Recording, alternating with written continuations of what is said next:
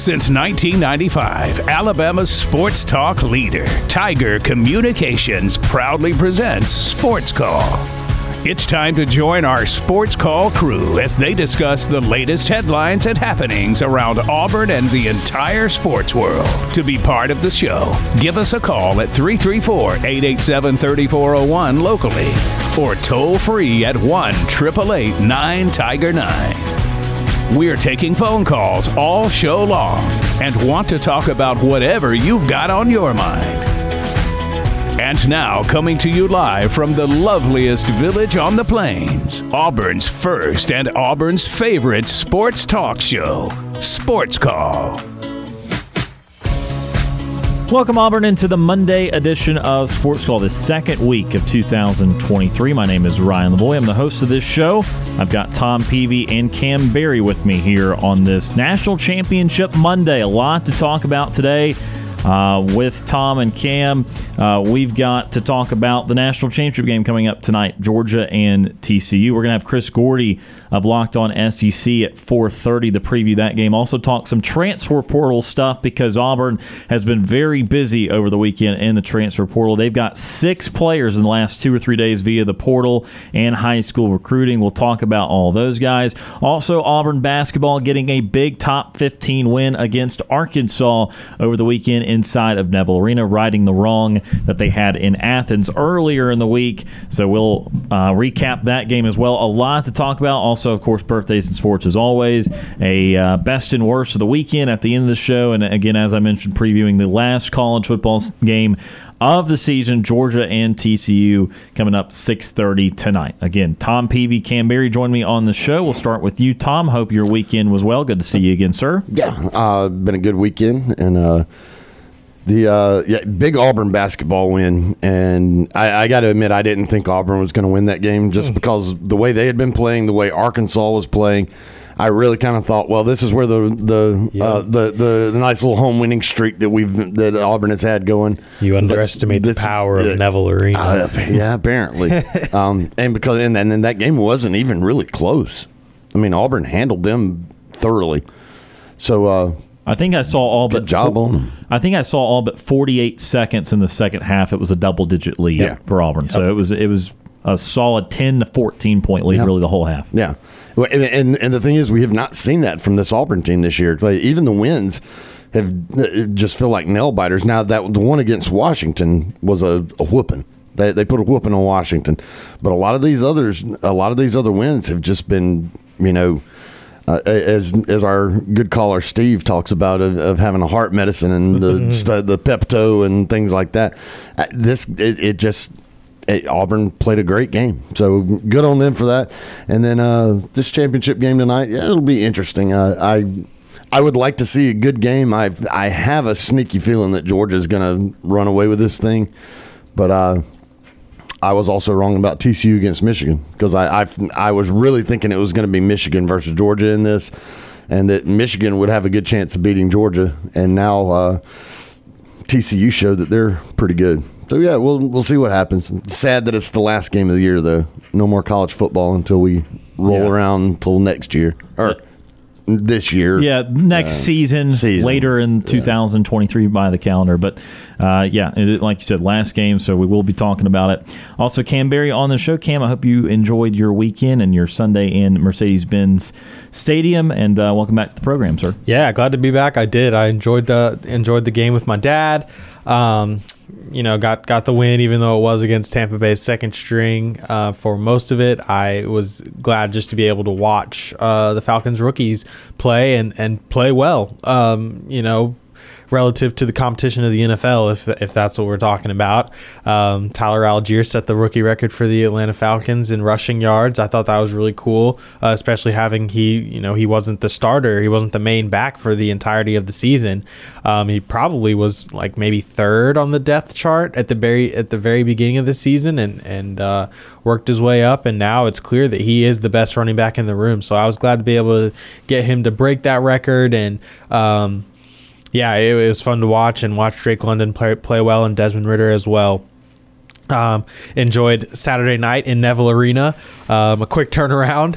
Uh, Saturday night I was in Neville Arena doing some video stuff from my other job and enjoying that, and, and you know taking some video content and uh, uh, hanging out on the on the sidelines, and then I drove to Atlanta Saturday night. Sunday I was in Mercedes Benz Stadium for the for the Falcons game. So it was it was a great weekend full of sports, and I'm glad Auburn got the win. Um, switching to a zone defense uh, against this Arkansas team was definitely crucial. A smart move by Bruce. Um, because this Arkansas team couldn't can't shoot well. They they don't they don't shoot well, um, especially you know from three. And um, they're they're a very drive heavy team, and Bruce knew that. Probably watched some of the film from the Missouri game and said, guys, if we can just get them in the zone, they're not going to be able to shoot out of it. Uh, we just need to keep our foot on the gas uh, on the offensive side of things and we'll have this this game secured. And they did just that. Uh, Wendell had a great game, came out with a vengeance, as did Allen Flanagan. Um, I, I, felt like those two guys. Uh, I mean, Flanagan built off of the the solid performance that he had at UGA, uh, and and that 11 point performance, 18 points, and then when just came had a great get right game. It feel like feels like uh, 19 points, led all scorers, and Johni, although he didn't um, have the greatest, most efficient offensive game, still finished with a double double, and um, was great on the defensive side of the ball and uh, very impactful. So, yeah, it, w- it was great to watch Auburn uh, beat Arkansas, and hopefully they can build off of this going to Oxford um, tomorrow, I think. Yes. They'll be playing Oxford tomorrow, Yes. so hopefully they can build off of that. Ole Miss is not a good team, so, um, you know, this should be a way to kind of get that that flow going on the outside of Neville Arena, you know. Um, so that that's definitely what you want to see, and uh, yeah, just War Eagle. Auburn defeated Arkansas 72 59 in Neville Arena on Saturday night. Tigers scored 36 points in each half, but it still felt like they were a little bit better offensively in the first half just because of the start they got off to. It was so important to see Wendell Green Jr. Yes. hit a three and get fouled. Uh, one of the, I think the very first It was the possession of the game. possession. Uh, he hit another three in the first couple of minutes, and then you saw Allen Flanagan get involved early. We figured he would. He had some comments before the game about uh, holding it against Arkansas a little bit that they did not really recruit him, that he was a big time recruit out of the state of Arkansas, not hearing from Arkansas. And so you could tell the chip was on his shoulder for that game Saturday night. And this team did check an important box. Last week, at the end of the week, we played some big deal, little deal, or no big deal. And we talked about how big of a deal this Auburn Arkansas game was. And I actually said it was uh, just as big of a deal as the Ole Miss game coming up on Tuesday because we need to learn all we need to learn two things. We need to learn how good a team Auburn is, regardless of home or away, and that's what they were going to do at home. And then we need to see them actually win a road game. That will be uh, what's on what's up next for them. But as far as this Arkansas game is concerned, they prove that all right, this team is still capable of some really nice things. Now there are again a night and day difference home versus road which to be fair most teams in college basketball are. Yep. but they did check the important box of proving that at home home court does matter. This team is still capable of good things.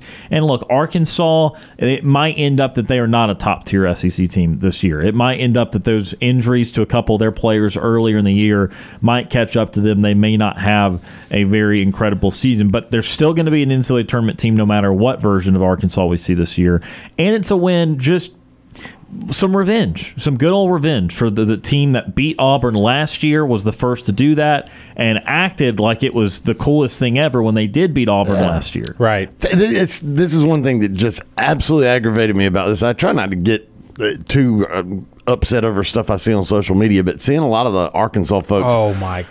talking about like Super Bowl. Auburn, won- Auburn won your Super Bowl. It's like y'all rushed the court against Auburn last year. Eric Musselman did not have a shirt on. Eric Musselman took his shirt off and was waving around his head in the mob of the crowd, but yet you're going to turn around and say that Auburn just won their Super Bowl? Makes no sense. Come on.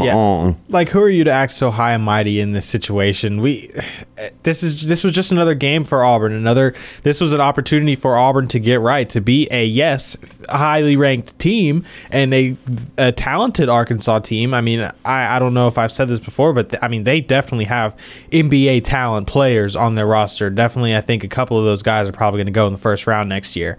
Um, but you know to say to the, the fans just to say that this is auburn's super bowl it, it makes no sense you know it's just I was just sitting there, just question marks in my head because Yeah. it, just you know what I, I guess you're trying to I don't know create some type of controversy, but you can't say that when last year you guys literally rushed the rushed your your court, you know after beating Auburn. So last year Auburn was your Super Bowl.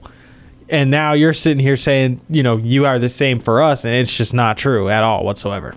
Well, and I think both teams have had enough success either in their program's history or at least in the last few years, Right. Where no regular season game should define either one of these two programs' season. That's what's so silly about it because Arkansas has won a national championship in their history. Auburn has been to a Final Four very recently. They've been the number one team in the country just last year. So for either one of these teams to treat really any regular season game as a as a quote Super Bowl or or something of a huge magnitude is should be beneath them. And Yeah. so uh, really the way that these two I mean it's just something about Musselman and he is a Dude. really good coach. Yes. Uh, absolutely.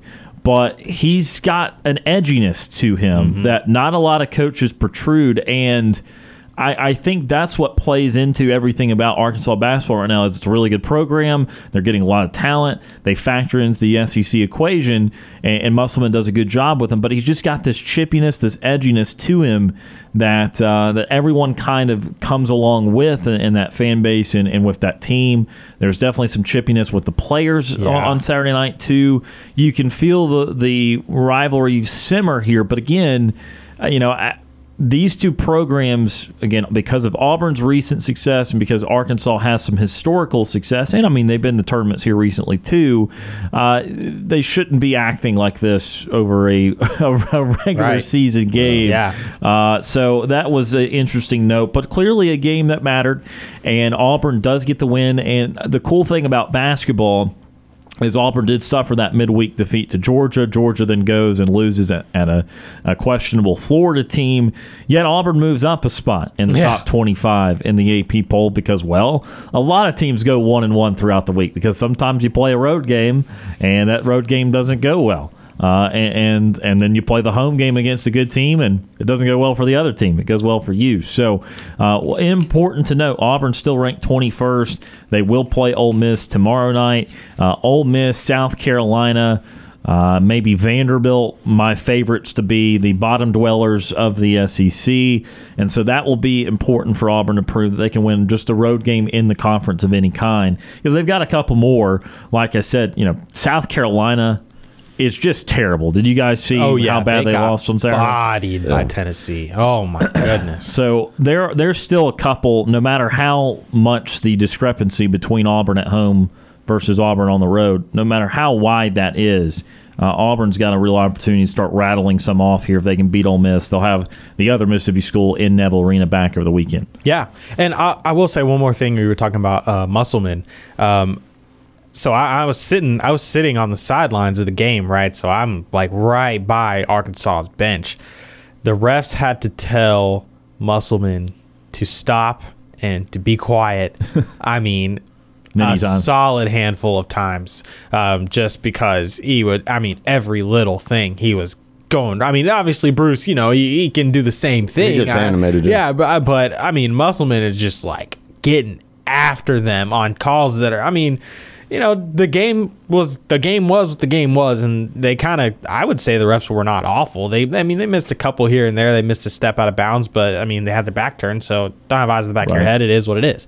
Um, but I thought they called a, a pretty solid game um, overall. I mean, Arkansas got more free throws than Auburn did. Right. Uh, the fouls so- were pretty even, yeah, but they did go to the line a lot. Right. And so Musselman was just going after the refs. I mean, constantly. And the rest, you know, that the head head ref was like, "Stop! You got you got to stop! Like, you know, Right. I'm giving you warning. Like, this is probably your to last warning." agitate the referees as much or more than Bruce Pearl is Yeah. saying that you are very much agitating the, refs. the Yes. referees. Yes.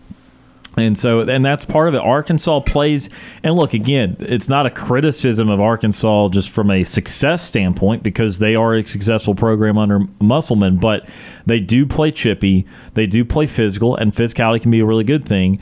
But again the chippiness part of it, and they do go to the line a lot. We talked about their team as a whole last week that they don't shoot the three well. They shot it terribly against Auburn. Auburn shot the three much better than Arkansas did, and that's not going to happen very often this year. Uh, but Arkansas drives and they want to go to the line, and people will tell you you go to Bud Walton Arena, and Auburn remembers this from last year. Arkansas is going to shoot a million free throws, and you're going to shoot five, and you're going to have to deal with it.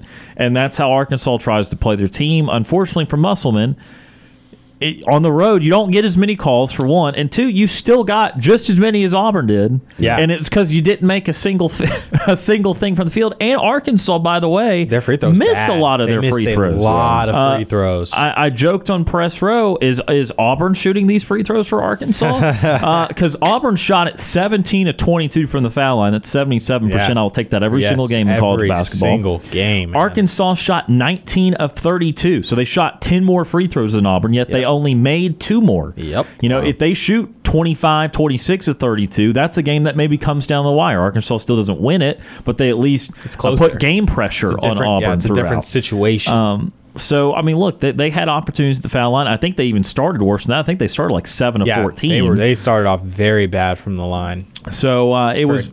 Yeah. Yeah, it was a very interesting game. Uh, was some chippiness, but a big get for Auburn to win that game. Again, establish the importance of Neville Arena, establish that they are still a very good team at home. I, I was glad to see Allen Flanagan have, have a good game because he, he's a guy that has, over the last two years, uh, has caught a lot of crap from uh, us and a lot of Auburn fans because he just has not been playing well ever since the injury. His first season, he was great. Then he had the injury. All of last season, he struggled. And most of this season has been kind of a struggle for him. But to see him actually to show that he's still got the game.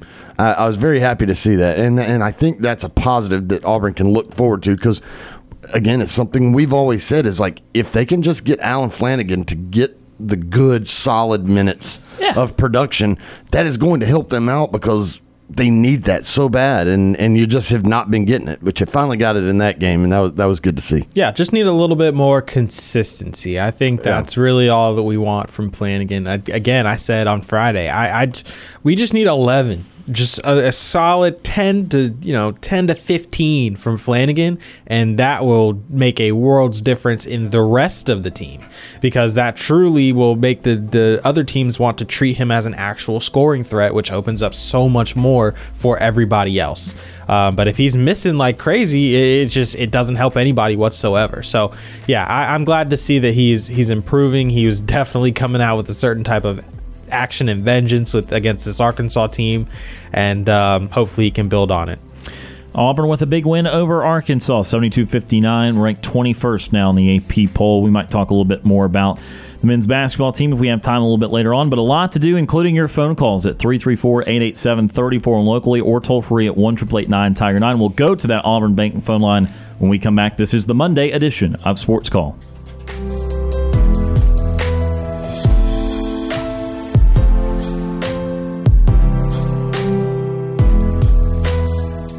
Want to know how easy it is to listen to our show? All you have to do with your Amazon smart device is say, Alexa, play Sports Call Auburn. This is Philip Lolley, former Auburn Tigers football assistant coach for the 2010 National Championship team, and you are listening to Sports Call.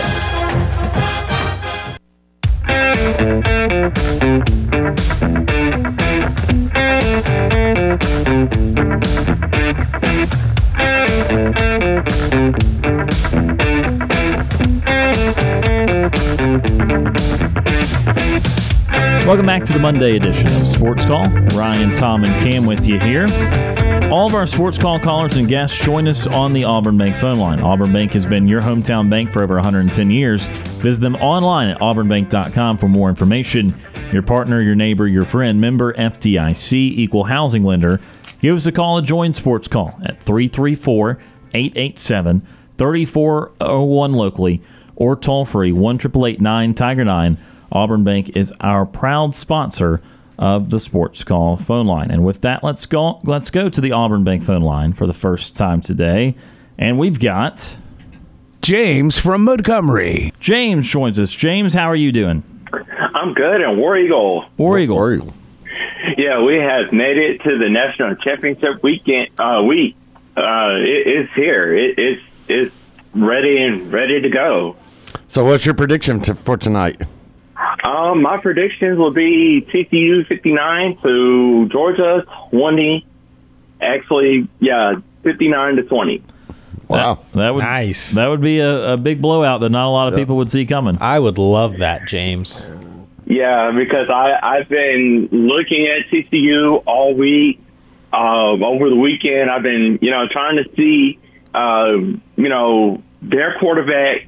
I mean their their quarterback for TCU reminds me of like a young Tom Brady when he first started in the NFL draft, and and I'm just really you know seeing what uh, I think is uh, who, who's the quarterback for uh, TCU. For TCU, Max Duggan. I feel like he I I feel like he kind of more resembles or were you talking about TCU's quarterback that has the comparison to Tom Brady? Yes, I yes, feel Max- I feel like he more compares to say like Tim Tebow. Yeah. That that kind of player. Yeah, yeah, yeah. Probably, I'll, I'll think about like Tim Tebow or um, maybe somebody like in the in the NFL Hall of Fame. You know, that played at TCU. So I don't know any guys that that played at TCU, but I think he he resembles a uh, uh, Tim Tebow like as type person as well. Yeah, the uh, the main TCU quarterback I can think of in the NFL is Andy Dalton, uh, not headed towards the Hall of Fame, but. Uh, yeah, I think with Max Duggan, I think what defines him is that he's just a really gritty football player, and he's not necessarily the strongest arm or the fastest, but he makes important plays for TCU at important times. He's been a very clutch player, and uh, he's just a hard guy to, to stop. Tebow. Kind Yeah, because I, I mean, I mean Georgia, they're they're really they're really gonna take take time out and and seeing what uh, what they're really gonna step up, you know, in tonight's game against TCU because I think TCU they're really gonna they're really gonna be hopping all over the field as well. Yeah, fro- horn frogs do try and hop around, James. You're very clever there for sure.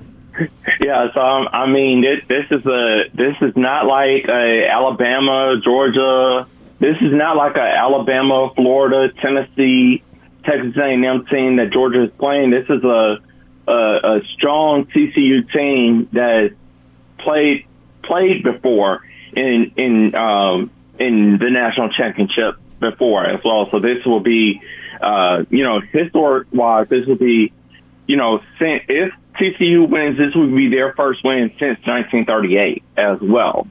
So they'll be adding their name to a lot of 1938 national championship head coaches that actually played in the national in the national championship game as well. Yeah, it's been a long time since TCU won one, and that means they've not been in one in a long time too. But uh, it will be uh, very interesting for night. Sure. What else is on your mind, James? Well, I am. Um, I, I've been looking at Auburn uh, men's basketball and Auburn women's basketball, but on the men's side, I'm I'm very very happy that we uh, did a, an amazing job last night against Arkansas. That was really good. Um, I saw some I saw some really good highlights of um, Janiyah Broome. I mean, it was like the Janiyah Broome show. It was his show last night over the weekend, and he was doing really good. I think with Janiyah, I think he looks like a second or third round uh, NBA draft pick as well.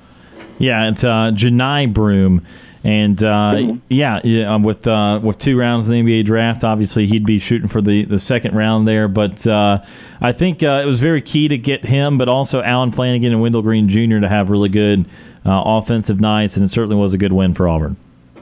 Yes, as well. And then on the women's side, I'm very disappointed that we couldn't we couldn't even win against Alabama. So we we had a slow start, but I think I mean it, it was some key mistakes that need to be looked at. So I think with um, different players I'm looking at, I, I just see that I, I probably see Auburn and Alabama playing that matchup again. And I mean, they, they should have won that one, you know, fair and square on um, on Sunday night as well. Yeah, Alabama uh, beat Auburn pretty bad uh, yesterday. That was for sure. And uh, Auburn does have a couple injuries right now on their women's basketball team, but still a 30 point game. Uh, very decisive in favor of Alabama. And you're right, Auburn will play Alabama again this year. That one will be in Tuscaloosa. Yeah, so I would actually be up there. I think that game is in February of this year. I got to look at the schedule on that one. That sounds about right. Yes. And then to, well, later on that night, I was watching the uh, women's gymnastics from uh, Las Vegas, Nevada, and um, I seen Sunisa Lee, uh, Suni Lee, excuse me, Suni Lee. Actually, uh, we we didn't win the first two sets, but we won. We didn't win the first two meets, but we won the last meet against Michigan. So I think that was a really good uh, thing that we actually did for uh, the Auburn women's gymnastics program as well. So I'm very, very happy and intrigued that, you know, Suni, Suni Lee actually did what she had to do in Las Vegas, Nevada as well. Yeah, she uh, she got a 10 on, I believe, the beam, and uh, Auburn had their highest score to start a season in program history. So, really good start for Auburn gymnastics. Just another thing or two with us, James, and then we've got to move on and, and take another caller. So, uh, how about some final thoughts for us? Well, uh, with the Super Bowl coming in right around the corner, I'll probably see Dallas and Buffalo playing or meeting up in the Super Bowl this year as well. So I'm just going to see how Monday night will go with uh, Tom Brady and Dak Prescott. So I'm just going to see uh, what's going to happen next Monday night as well. Yeah, James, uh, you and I will will have our teams play each other again, and, and this one will be a, a very big one. And uh, I, I, wish your Cowboys well, and uh, obviously um, it will be a big time matchup, and uh, I will be at that one. So I will uh, we'll definitely have to see how that one goes. Yeah, so it's gonna be it's gonna be a really good uh, matchup. I know we're a good um, we're good long friends, so you know it, it could actually happen that the Cowboys and uh, Tampa Bay Buccaneers might meet up in the Super Bowl. We'll just have to we'll just have to see how things go on Monday night. Yeah, unfortunately, both teams can't win that one, but uh, they will be meeting up in the playoffs, and, and that will be a big game for sure. Well, James, we appreciate the phone call today, and uh, we hope to hear from you again tomorrow. All right, sounds good. And War Eagle. War Eagle, that is James from Montgomery joining us on our Auburn Bank phone line 334 887 34 locally or toll free. 1 Tiger 9. Let's go right back to the Auburn Bank phone line. Daryl from Auburn. Daryl joins us. Daryl, how are you doing? Hey, guys, what's going on? Not much, just uh, a lot of sports going on right now, my friend. Yeah, and you won't be disappointed if I direct a question to Tom Peavy, will you? Not at all. That's why he's on the show. uh, okay. What's Mr. up? Peavy, Yes, sir.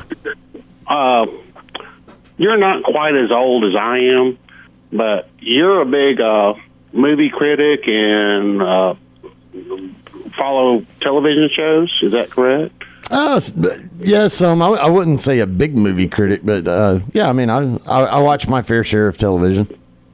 Well, you're almost as old as I am, and um, you ever seen uh, NCIS? Uh, I, I'm familiar with the show, but I have not really watched it. All right. What about the movie Elf? Yes, I, I like the movie Elf. Okay. Well, you know, it's sort of like I compare Auburn to the movie Elf. Okay. Uh, the Auburn spirit is alive. Uh, just like in the movie Elf, when Santa Claus told Buddy that Christmas spirit makes a sleigh fly, the same is true with the Auburn spirit. It makes the eagle fly. You just got to believe. There you go. Well, I, and then um, uh, and that's and that's how I think about things. You know, I'm, uh, yeah, I don't do internet. I don't follow follow um, Las Vegas or E.G. Marshall or whoever Philip Marshall or whoever that guy is. You know, but uh, I think Wendell Green was on fire. Yes, uh, Yeah, he was. Yeah, he had a uh, a very big night, and again, setting the tone for Auburn was huge. Yeah, and then uh, are you waiting for my uh, postseason prediction for Auburn? I didn't know you had a postseason prediction, Daryl. So yeah, go ahead. Well, I'm very optimistic. You know, I think after the turnaround from the Georgia game, Earl uh, just brought that team together. I think the guys are going to come together, and then um, I think we're going to make it to the Sweet 16.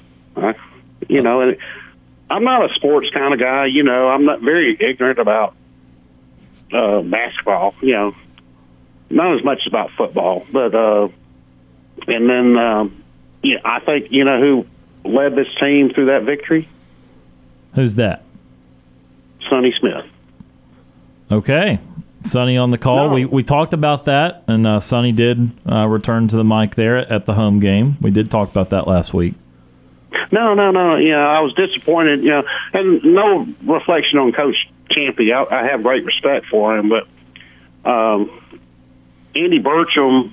It's just that contrast in their voices and the way Sonny expresses himself. It keeps the listeners. Well, uh, the listeners are going to be interested. You know, I, li- I, I live by the radio, but he just is such a great color commentator. Um, and then it, it just sort of keeps you in the game, keeps you listening. And uh, I usually go to sleep about nine o'clock, but I was up till about eleven listening to post game show.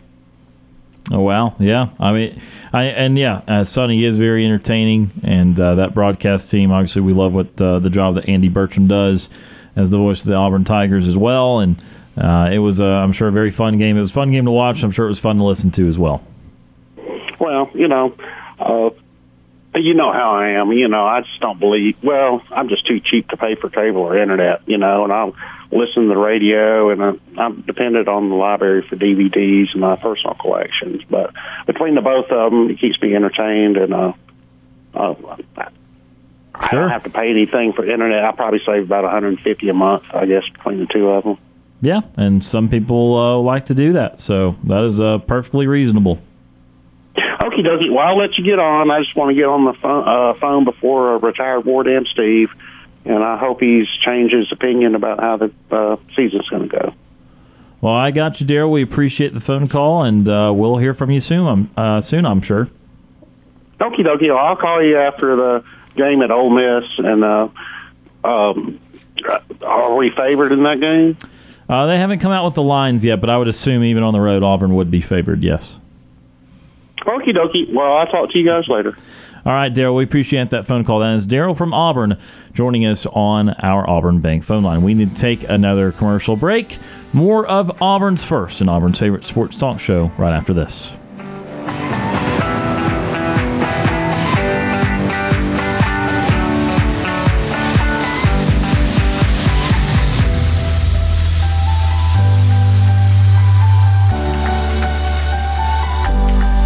Sports Call is on the air weekdays from 3 until 6 p.m.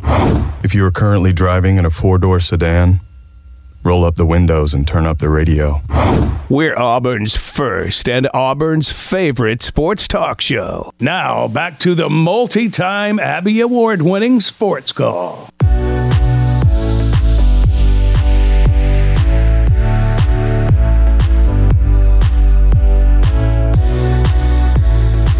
Sports Call continuing on on this Monday afternoon. My name is Ryan Lavoie. I've got Tom Peavy and Cam Berry with me here this afternoon. Just had a couple of phone calls from Daryl and James. Appreciate all of our listeners and our callers. And with that, let's just go right back to it. 334 887 34 locally.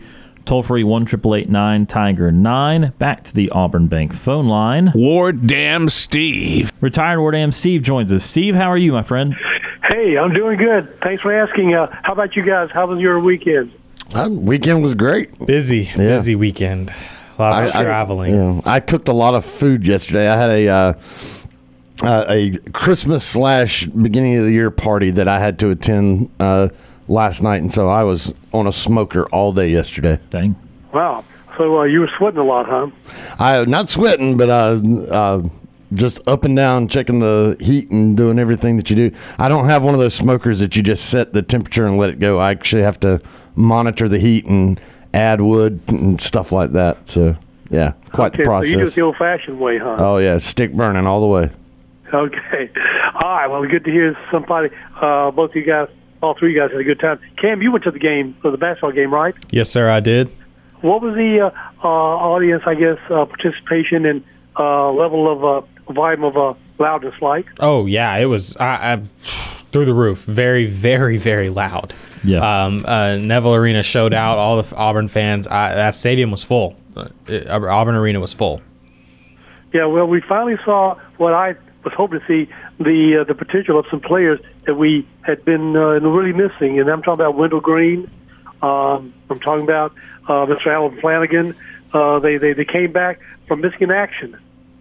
Yeah, um, I I- think Wen just had a bad game, um, especially against UGA. I, I think just overall, you know, bad games happened. We're, we'll we can chalk that up to these being young kids and still, you know, figuring out the flow of the game and stuff. Um, Wen still is our, you know, what has been our leading scorer. I don't know if he is now. It was Johni for a second, but I think he and he and Wendell are really close in that points per game right now, hovering around 13.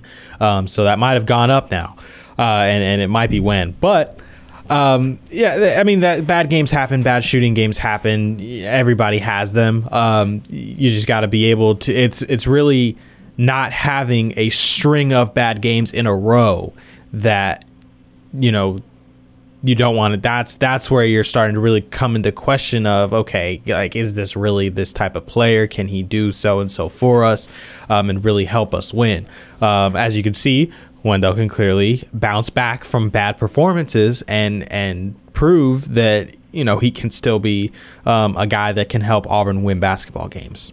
And you made a key key uh, comment there, uh, Cam. And uh, Tom, you've said to me numerous times, I, I still don't get it. You know, um, anybody can win on any given night. I'm hoping that what we saw Saturday night is going to be the trend, the consistent trend, and not what was the game for that in Georgia. I hope that, that was, like you said, Cam, a bad night.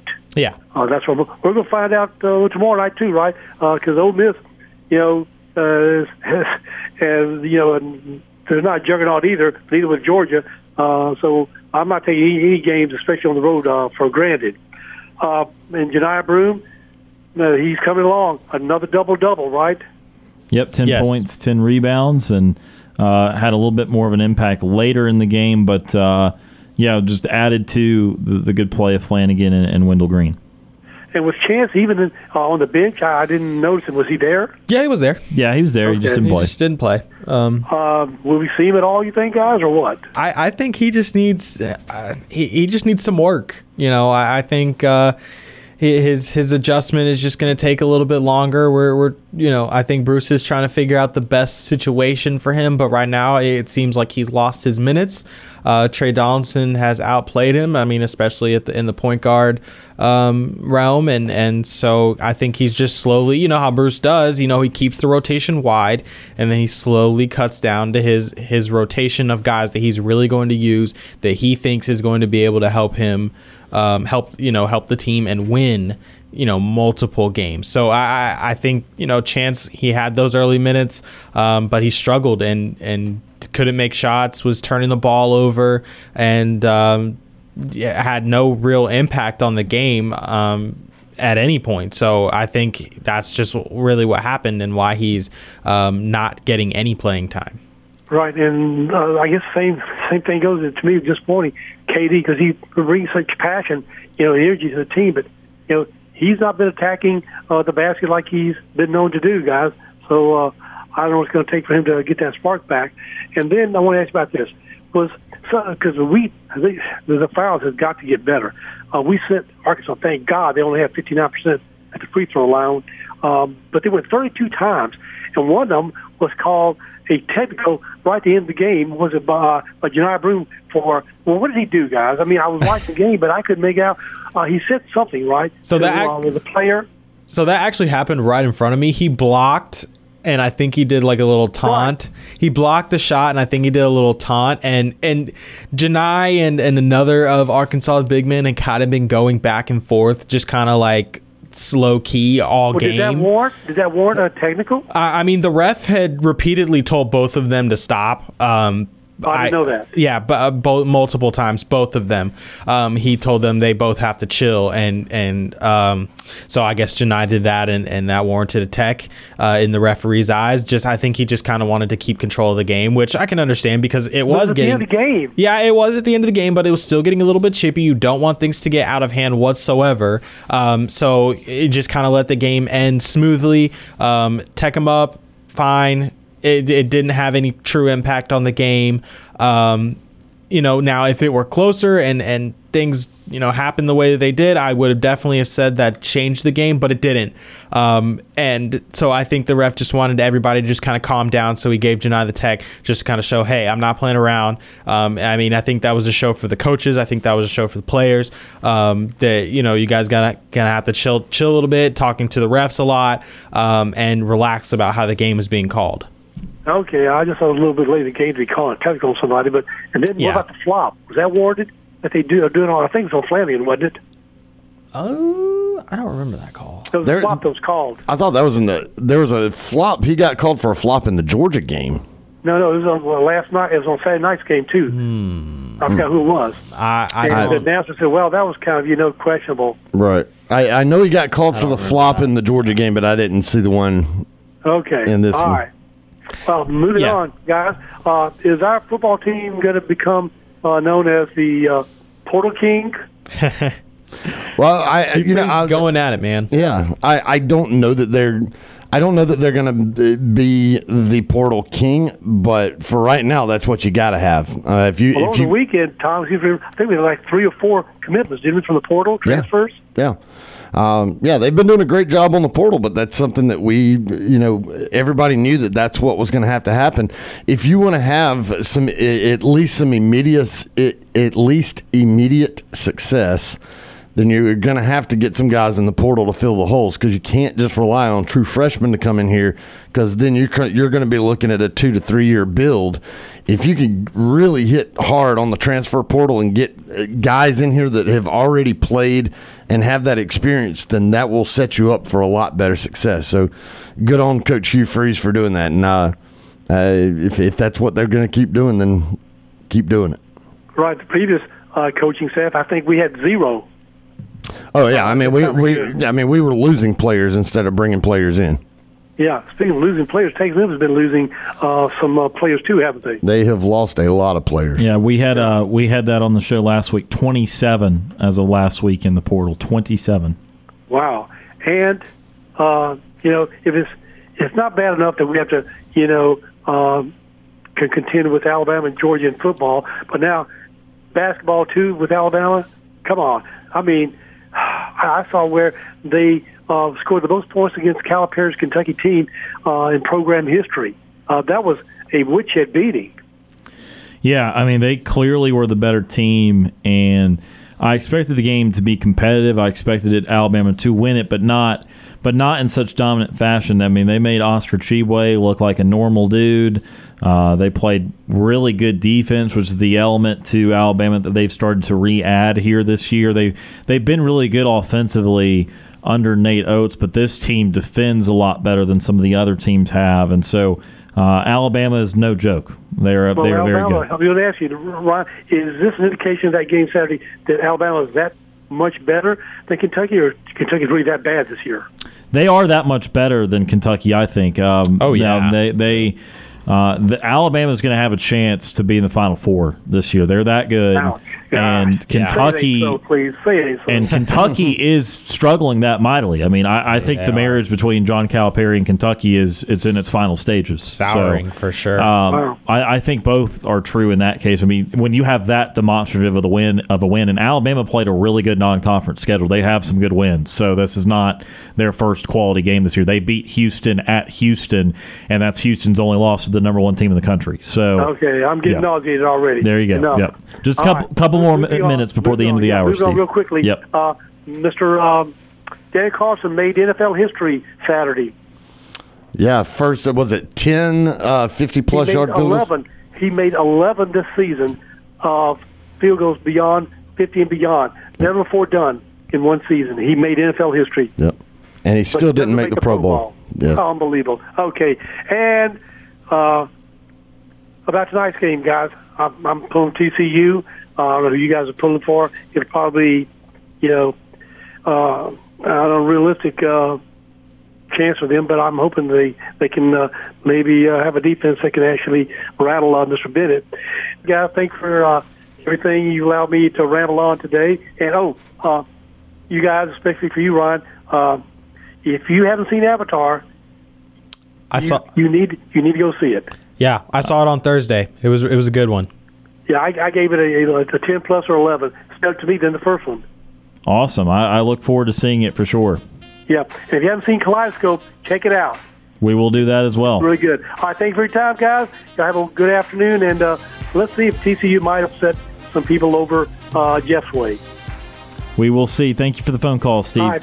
War Eagle, guys. War Eagle, that is retired Ward MC joining us on our Auburn Bank phone line. Out of time in hour number one, a lot still to do. Chris Gordy of Locked On SEC at 4:30. Birthdays in sports still coming up. A preview of the national championship game and a lot more to get into. We got to talk transfer portal as well with everything Auburn's been doing.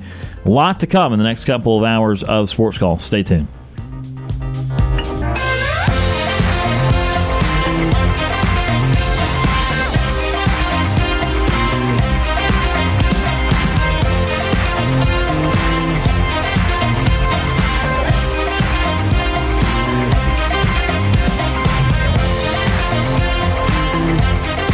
One hour of our show is in the books. We've got more to come. Stay tuned for another hour of Sports Call right after the break. Since 1995, Alabama's sports talk leader, Tiger Communications, proudly presents Sports Call. It's time to join our Sports Call crew as they discuss the latest headlines and happenings around Auburn and the entire sports world. To be part of the show, give us a call at 334 887 3401 locally or toll free at 1 888 9 Tiger 9. We're taking phone calls all show long and want to talk about whatever you've got on your mind. And now, coming to you live from the loveliest village on the plains, Auburn's first and Auburn's favorite sports talk show, Sports Call. Hour number two getting underway on this Monday afternoon. Ryan Lavoie, Tom Peavy, and Cam Berry with you here this afternoon. Fun first hour. A lot of phone calls on our Auburn Bank phone line, and uh, enjoyed talking to Steve, Daryl, and James. And now on to hour number two. Again, coming up at 4:30, we will have Chris Gordy of Locked On SEC talk about the SEC's bowl season, talk about the national championship game coming up tonight, and some transfer portal items, which we are going to get to right now, as it was a busy weekend for the Auburn Tigers, and that was a good thing. And uh, Auburn has had a very successful run in the portal here as of late, really just since Hugh Freeze arrived uh, to the Plains. So here is the last three or four days worth of commits here for Auburn football. I'm just going to run them all down real quick. So uh, started off late in the week last week with Western Kentucky offensive tackle Gunner Britton. Again, we talked a little bit about him on the show. Uh, LSU linebacker Demario Tolan. It was a four-star prospect that went to LSU last year. Only played in a couple of games, but Demario Tolan transferring to Auburn. Purdue defensive tackle Lawrence Johnson, who I believe is down to one year of eligibility, uh, has started at Purdue before. Maryland defensive tackle Mosiah Nasili Kiete, Kiete easy for me to say, uh, and he uh, also a defensive lineman like the uh, like Lawrence Johnson of Purdue. And then a couple of DB high school commits uh, Tyler Scott and CJ Johnson. Johnson, a safety, and Scott, a corner uh, in the 2023 class. Auburn's class now, I believe, up to 16th in the recruiting rankings. Not too shabby for being around 60th. Uh, a, month or two ago.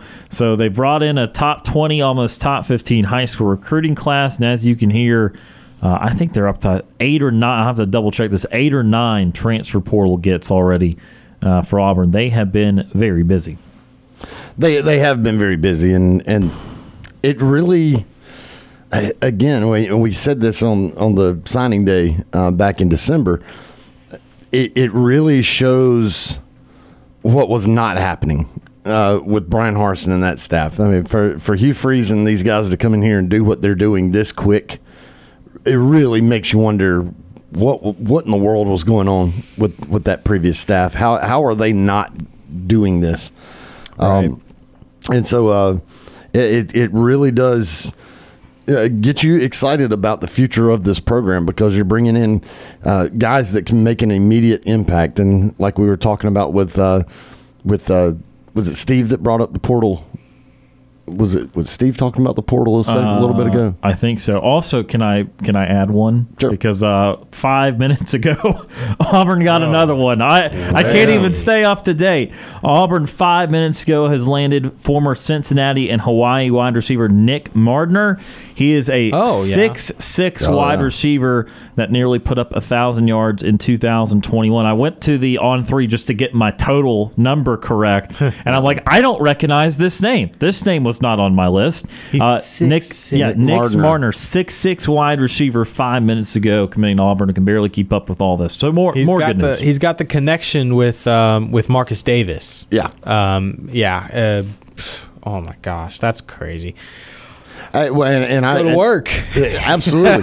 well, and but now here's the other thing. Uh, I, we haven't seen a receiver that big here at Auburn in a long time. Yep. Yeah. and that is a very uh, stereotypical type guy that Hugh Freeze likes. Uh, if you've ever, you know, go back to his times at Ole Miss, he had some big wide receivers, and that's one thing he likes. And, and Auburn has not had that. A, a guy that you can just kind of throw it up to in the general direction, have a guy that big, be, just be able to go up. Does it justify I a, a try at the fade? Yes. Or are we still Oh, just anti, yes. so anti fade? Try one that, fade to now a six, that six, justifies a fade. Well, yeah, I was going to say a fade to a guy that's six foot six. If Sure, you have a quarterback but that can put it in the right Maybe the only spot, time. Yeah. but not a fade, not a fade with, No. with the game on the line to Right. five ten. sure. So um, fair. But um, but uh, yeah, I mean they, these guys are doing work, and and it's so so good to see, and they're bringing in guys that um, uh, they're bringing in people in positions that were such a big need. Offensive line, they've they have. They have basically just revamped Auburn's entire offensive line through the transfer portal. It's incredible. yeah. But again, wh- what was this other staff doing?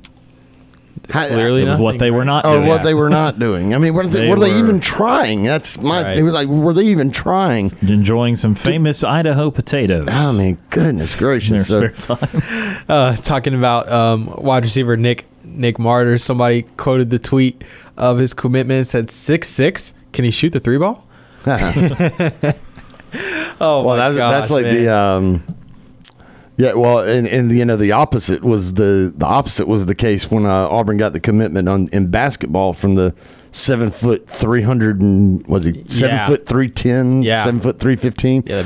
and and the opposite was like uh, can he play offensive line because at that time he was like we have, We have no none. linemen but That's they have they've awesome, been just tearing it up on this on this recruiting deal, and uh, again, it makes you it makes you feel like you made the right choice with coach because it, it, when you look at what is now happening with Ole Miss and their lack of recruiting uh, over there with uh, Lane Kiffin, it kind of makes you feel like you dodged a bullet there.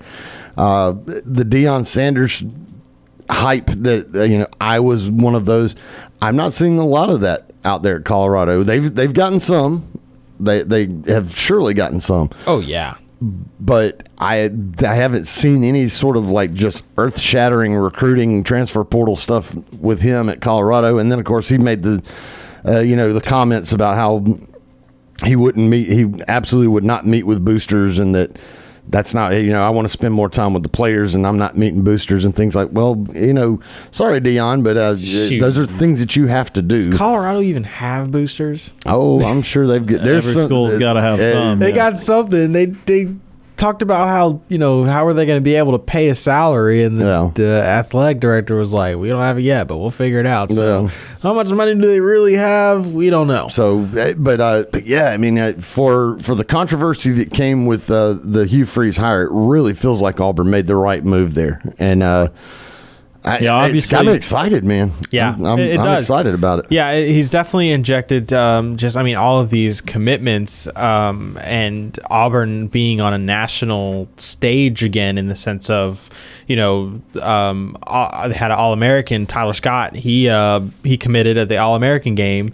You know, to Auburn, Right. and that I mean that's a big deal. You know, seeing seeing these guys that are committing to Auburn and and Tyler Scott even said, I was telling Ryan this earlier, he didn't commit for the playing time. He committed for the culture. He said that. He said, Right. I didn't commit for, you know, to really, he's, because I think the question was, how did playing time factor into your decision in choosing Auburn? And he said, it really didn't. He said, I, I really wanted to come in for the culture and how, you know, how Hugh Freeze is building a team out there. And, um, you know, he likes Etheridge. And, and so that's, I mean, that's awesome that, that, um, players are making decisions like that, not based off just playing time. Obviously, you know Ryan also said, you know, we'll see in two years if he really, if he, if that, if that really stays true. Um, but yeah, I, I think it's awesome what what Hugh Freeze is building. A lot of people were hesitant about this, including myself, um, and he has, I, I mean, he's backed it up and then some, and um, continuing to rebuild and bring Auburn back to the prominence that a lot of people expect, at least the fan base expect Auburn to be. And and well, you know, obviously we got to see how this is going to translate to the field because Right. Yeah, I mean, a whole it's a lot of transfers. Right. It's a lot of transfers. So getting the getting people to you know getting all these guys, um, mixing the young guys with the transfer guys to get them to all gel, and I mean this will be a completely rebuilt and retooled team if we're being hundred percent honest. Um, I think you know we have our, our kind of core guys, but I mean we're bringing in a lot of new faces, um, whether they be high school guys or or transfer guys. So it'll be interesting to see uh, how they how it does translate onto the field. Um, yeah, it- it's exciting though. For the record, the on three transfer rankings, Colorado is 16th right now. Auburn is 10th. Colorado has 20 kids committed.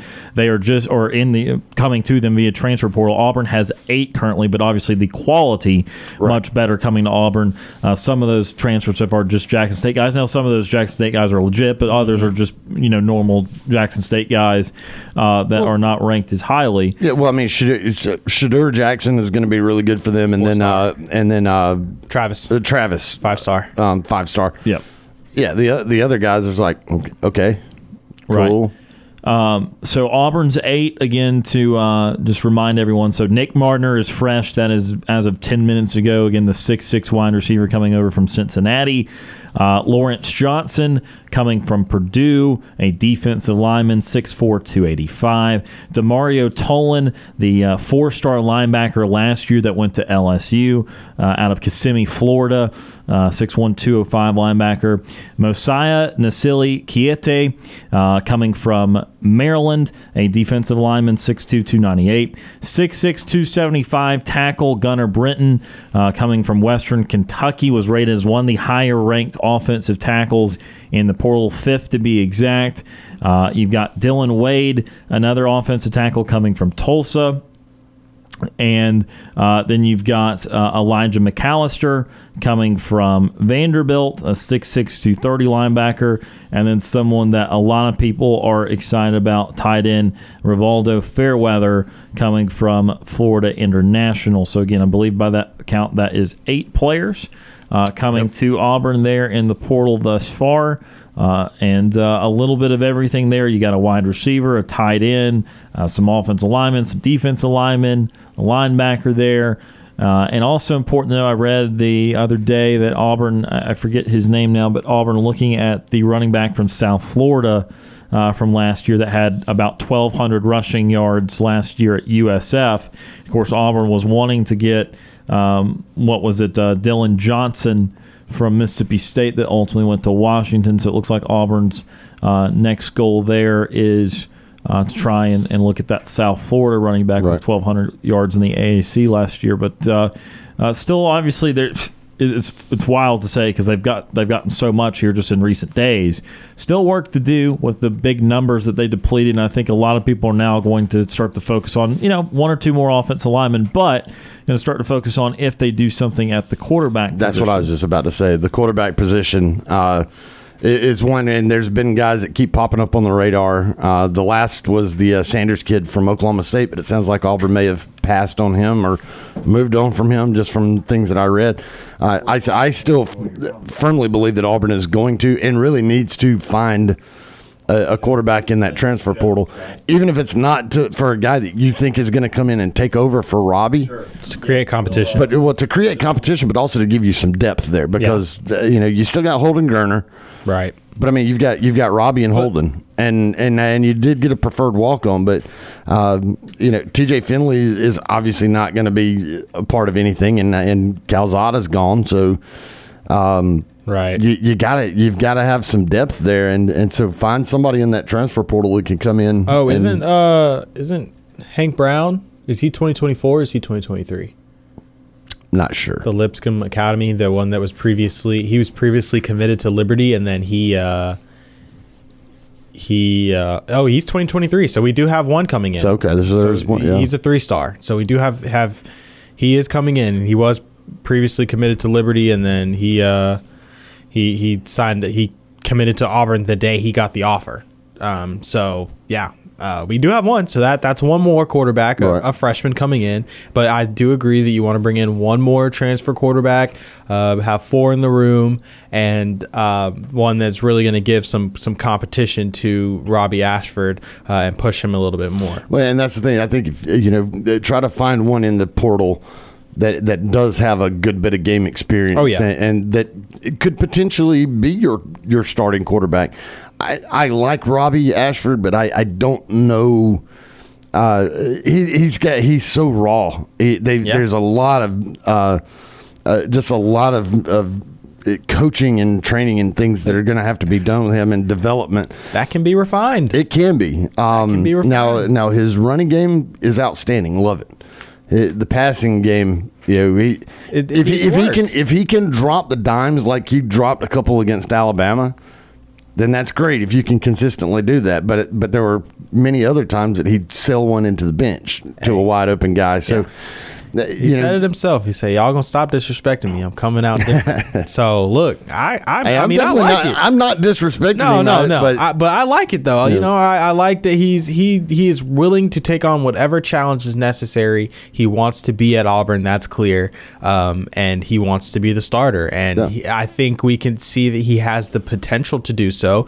You like you said, the running is is his strongest suit. Right. We need to see if the passing can improve. Um, I but I, I don't know if you agree. I think the right hires were made to put him in the best position to succeed. Right. Right. Philip Montgomery, who um, previously worked with Robert Griffin III, who is one of the more known running quarterbacks and and dual threat quarterbacks, a Heisman winner. Um, and well, and of course Hugh Freeze had Malik and Willis. Hugh Freeze, who had Malik Willis, who got drafted in the third round. I want to say of the NFL draft. So you know, and he was the guy here at Auburn that showed enough couldn't throw the ball. right. So Let's uh, let's go back to our Auburn Bank phone line now. Jones from Montgomery. Jones joins us. Jones, how are you doing? just fine. Um, you're going to have to excuse my ignorance about all this, uh, you know, high school signees and commits versus the portal. Um, gentlemen, if you could answer this, if if I'm reading so and so from the portal committed, does that mean he he's only verbal? He's, he could go somewhere else? Yeah, uh, I, I think that I think they're eligible to sign if they want to, unless Right. unless this is another dead period I'm not aware of. no, I'm So, sure they. but signed. but Auburn, uh, most of these guys are signing. I, I thought I thought I see Auburn. If Auburn announces that these kids are are, are in the fold, then, then that becomes a, that that means it's official. Now, obviously, this wide receiver that just committed five minutes ago would not be official yet. But he signed. oh, he no, he did sign. Okay, so yeah, some these guys are pretty much signing. Auburn football just tweeted it out that he is he is signed. Great. Let me ask you this now. Um, we hear different um, views of the, what they call the running back room, which I think is an unusual phrase. We just called it the running backs when I was younger. But all right, is there a chance that by us going after a portal guy that we could lose this guy in Montgomery that's such a stud? Uh, what Jeremiah Cobb? Yeah. Uh, Correct. I, I I wouldn't think so. It is obviously a little nervy when someone has not signed this late in the process, and I believe he was the only high school commit of Auburn not to sign Right. on the early signing day. Now, now he's always said he's going to sign late, but look, as long as you're not signed on the dotted line, you're still fair game for all these schools. And so, I it, would be a tough call. I, I mean, I think that until we hear otherwise, Cobb still seems solid to Auburn. Yeah, he's and Auburn was was interested in Dillon Johnson even before this USF guy, and I, I think Auburn is just again they've, they've got to have they've got to assume that a true freshman might not be able to be the number two back or get a lot of carries in year one, and so they're going to try and get a transfer guy to be the backup to Jarquez Hunter. Uh, so I wouldn't worry too much about it uh, as far as uh, this uh, as far as Jeremiah Cobb and trying to get one extra guy to go uh, into the running back room. Right. Well, do you feel in your heart that that the staff that we have can teach Robbie to be a little? I think his part of his throwing problem is he's just such an aggressive young man with great passion, and a quarterback obviously has to have that, but he also has to have calm demeanor under pressure. Do you think they can get this guy to be that guy that can actually throw a six to eight yard pass on third and seven, where you got to have that kind of toss, you know, game in and game out, or do we really need another quarterback? Um, I, I, uh, I think I'm going to starts with the well, well, I'm going to. Well, what I'm going to say to just your question is, I'm going to say yes to both. Um, I think you still need a quarterback just to fill out that room and to, and to have. Uh, I just I just think it would be so beneficial to have somebody come in that has a lot of game experience of a transfer portal type guy that can potentially be your QB one if Robbie just doesn't get it. Um, but I do think that staff is going to work on him and uh, and try to develop that passing. One thing that he's going to have to do. Um, He's got to work on some mechanical things. Uh, he, you know, he's still he's a baseball player, and so uh, he's got a lot of baseball tendencies, I guess you could say, with the way he throws the ball. Yeah. And sometimes that's not very good when you're trying to be an accurate passer, when you're just kind of slinging the ball around. Um, there's some mechanical things that they're going to have to refine with him to make him a better passer, and but he's he's got some coaches there that I think can do that because they have a track record of doing just that thing. Gotcha. That's a, uh, that makes a lot of sense. And the last question um, is: Our tight end group okay? I mean, I know we've got three or four. Um, do you feel like we're okay there? I, I do because the the guy that they're bringing Yeah, in, Rivaldo. the yeah, the, he he's supposed to be. You you will see him on the field, um, and and I think this type of system that that you're going to see is going to utilize that tight end. It's not going to be the. Uh, kind of a, the anomaly guy that you know is on the field, but you never get any uh, anything out of. I think this system is going to utilize that tight end, and so uh, the Fairweather kid is uh, you're going to see him. He, he's definitely going to be a part of this. Excellent. We're gonna and, and last point. He's gonna. We're gonna still have the the hybrid guy, right? I'm sorry, I can't think of his name. Came out of uh, can do wide receiver or tight end, and he was gonna go on the portal. But didn't. Oh, Landon King. Yeah, correct. Are we gonna have him? Yes, he's back. Gotcha. Excellent. but now, Guys, but love now, the but show. now, Thank but now, my question is: whether are they going to move him to more of a pure wide I think he'll receiver? be pure wide receiver. right? Um, because you know, in this, it looks like they're trying to get those bigger. Like true tight end, and not not a you know a hybrid guy. They they want a true tight end. Yeah, yeah. And so a guy like Landon King could then move and just be a pure wide receiver. And he'll be good at that position. Gotcha. Gotcha. Excellent. Excellent. Man, I appreciate the info. Of course. Absolutely. Take care, gentlemen. Yes, sir. You, You as too, well. Jones. We appreciate that phone call. That is Jones from Montgomery joining us on our Auburn Bank phone line. And I think we do have time real quickly here. Uh, let's uh, go back to our Auburn Bank phone line. Matt from Tallahassee. Matt joins the program. Matt, how are you doing? Uh, hi, uh, who am I talking to? Tom? Uh, Ryan, Tom, and Cam. What's up, guys? How's it going going? on? It, it's been a long time since I called you I, guys. absolutely, and I hope you had a very Merry Christmas and a Happy New Year. yeah, I did. I just I haven't had it on my phone because I got it taken away from me. Ah, But hey, I was going to tell you, guess whose birthday is coming up this Wednesday? Is it yours? Yes, and I and I'll be forty-seven years old. Nice, man. Hey, where's JJ? Yeah, so Matt, uh, if You I missed guess a lot, you- man. you Yeah. Missed a lot, man. Uh, he uh, he is no longer the host of this show. Uh, he has moved on to a, a different job opportunity, Ah. and uh, he'll still be in Auburn. He'll still do Auburn softball play by play and some Auburn Sports Network stuff. But uh, he has uh, he has left. Yeah, so when you call in now, you'll be calling in to talk to Ryan.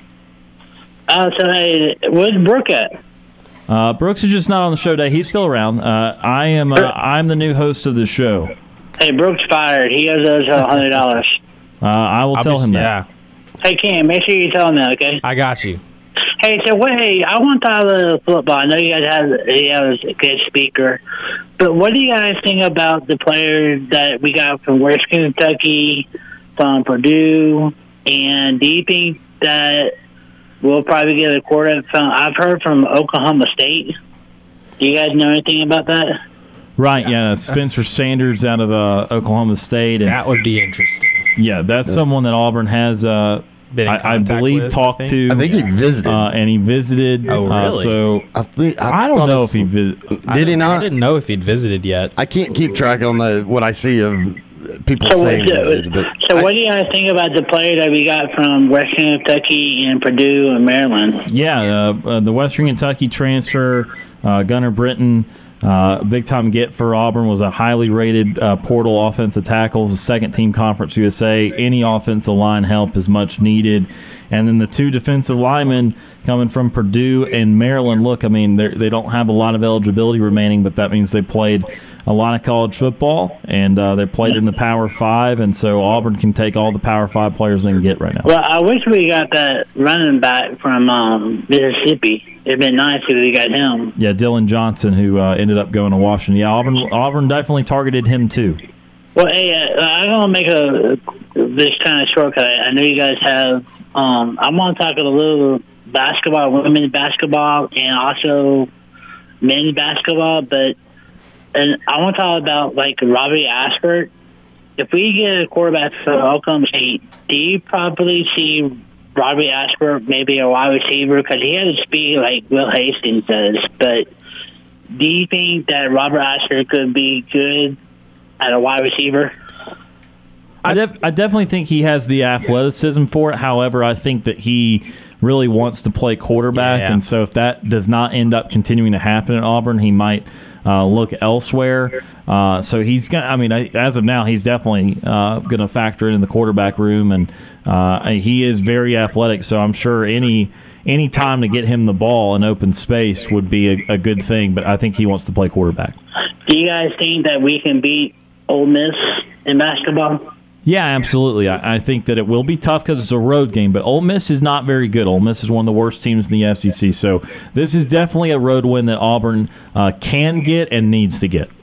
Okay, this, this question is for Cam because Cam's my man, man. What's up, man? hey, Cam, uh, I want to know if you, if you ever see Cadillac and Devon Reed, if you can tell them that we need to go all the way for football this year. Yeah. Tell them I said hey.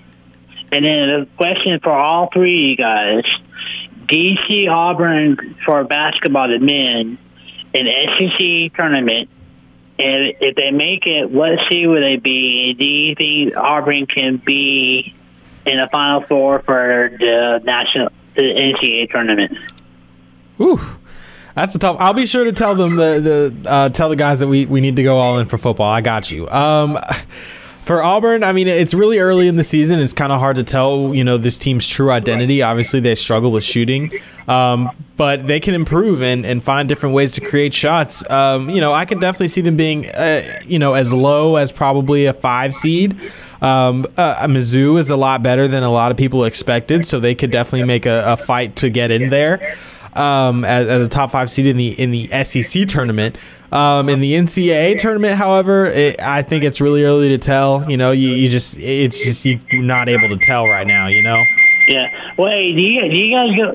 Can do you guys go to the men's basketball games? Yeah. So um, I I haven't. wait, so, so where, do you, where do you guys usually sit? Because we're in like two sixteen, and I look for you guys, and I can't find you guys. So- so which side do you guys sit on? So I'm usually so Auburn usually comes whichever way Auburn comes first when they are shooting the ball first, uh, whichever way they're shooting the ball first, I'm usually underneath the side, the uh, at the sideline, underneath the basketball goal, right there uh, to the right of the basketball goal. So I, am I'm, I'm right down there um, taking video for for another job uh, that I have. Um, and so it's pretty cool, and I just I get to see everything kind of firsthand, and uh, I love it. Ryan, do you, Ryan, do you, Ryan, do you, do you go? Uh, I do go, and I'm usually uh, across, kind of in the corner, right above where Auburn uh, comes out on press. Well, hey, if you got, we're in two sixteen for the mini game. So if you guys, yes, so if you guys can like wave to me or something like that, I'll have like a usually I'll have like a jersey on, like number one Auburn jersey. Okay. And stuff. You guys look for me and stuff for that, but um, and so so. But I'm hoping that we'll do a lot better this year. But what do you guys think about this last question? Sure. So, what do you guys think about when Texas and Oklahoma come in? Uh, how how do you think that's going to work out? Yeah, I think it's going to create a, a lot of uh, a lot of great play in the league, and you're going to bring in two more really good programs, and it's going to be uh, just two more really tough big brands to add to the league and put on everyone's schedule. Well, I got a score for TCU and the sorry cheating Bulldogs. What do you got? I got t- I got TCU winning forty nine to twenty seven. 49-27. That's uh, TCU over Georgia. We like it. Matt, we appreciate the phone call. We got to get to our next guest, but we really appreciate you calling in today. Hey, hey, Cam. Hey, you know what my you know what oh, we always do when I call. Yeah. So you guys ready to do the countdown? Do it quickly, Five, Matt. Four, three, two, two, one. War Eagle. Hey, Hey. beat Bama next this year. Bama, come to our field. We're gonna smoke you. War Eagle, guys. War Eagle, Matt. War Eagle. Appreciate the phone call. That is Matt from Tallahassee joining us on our Auburn, Auburn Bank phone line. We got to take a quick commercial break. Chris Gordy joins us on the other side.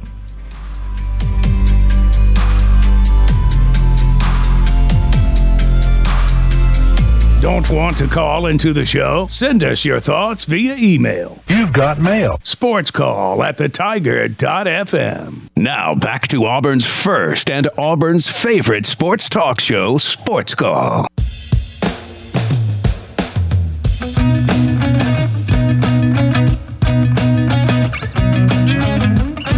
Welcome back to this Monday edition of Sports Call live on Tiger 95.9, or if you listen after the fact on the Sports Call podcast presented by Coca Cola. Ryan Lavoie, Tom Peavy, and Cam Berry with you here on this Monday evening. And now we're glad to go back to the Auburn Bank phone line and a very special guest, Chris Gordy, the host of the Locked On SEC podcast, now joins us just a couple of hours before the College Football Playoff National Championship game. Chris, appreciate the time. Hope you are well, sir.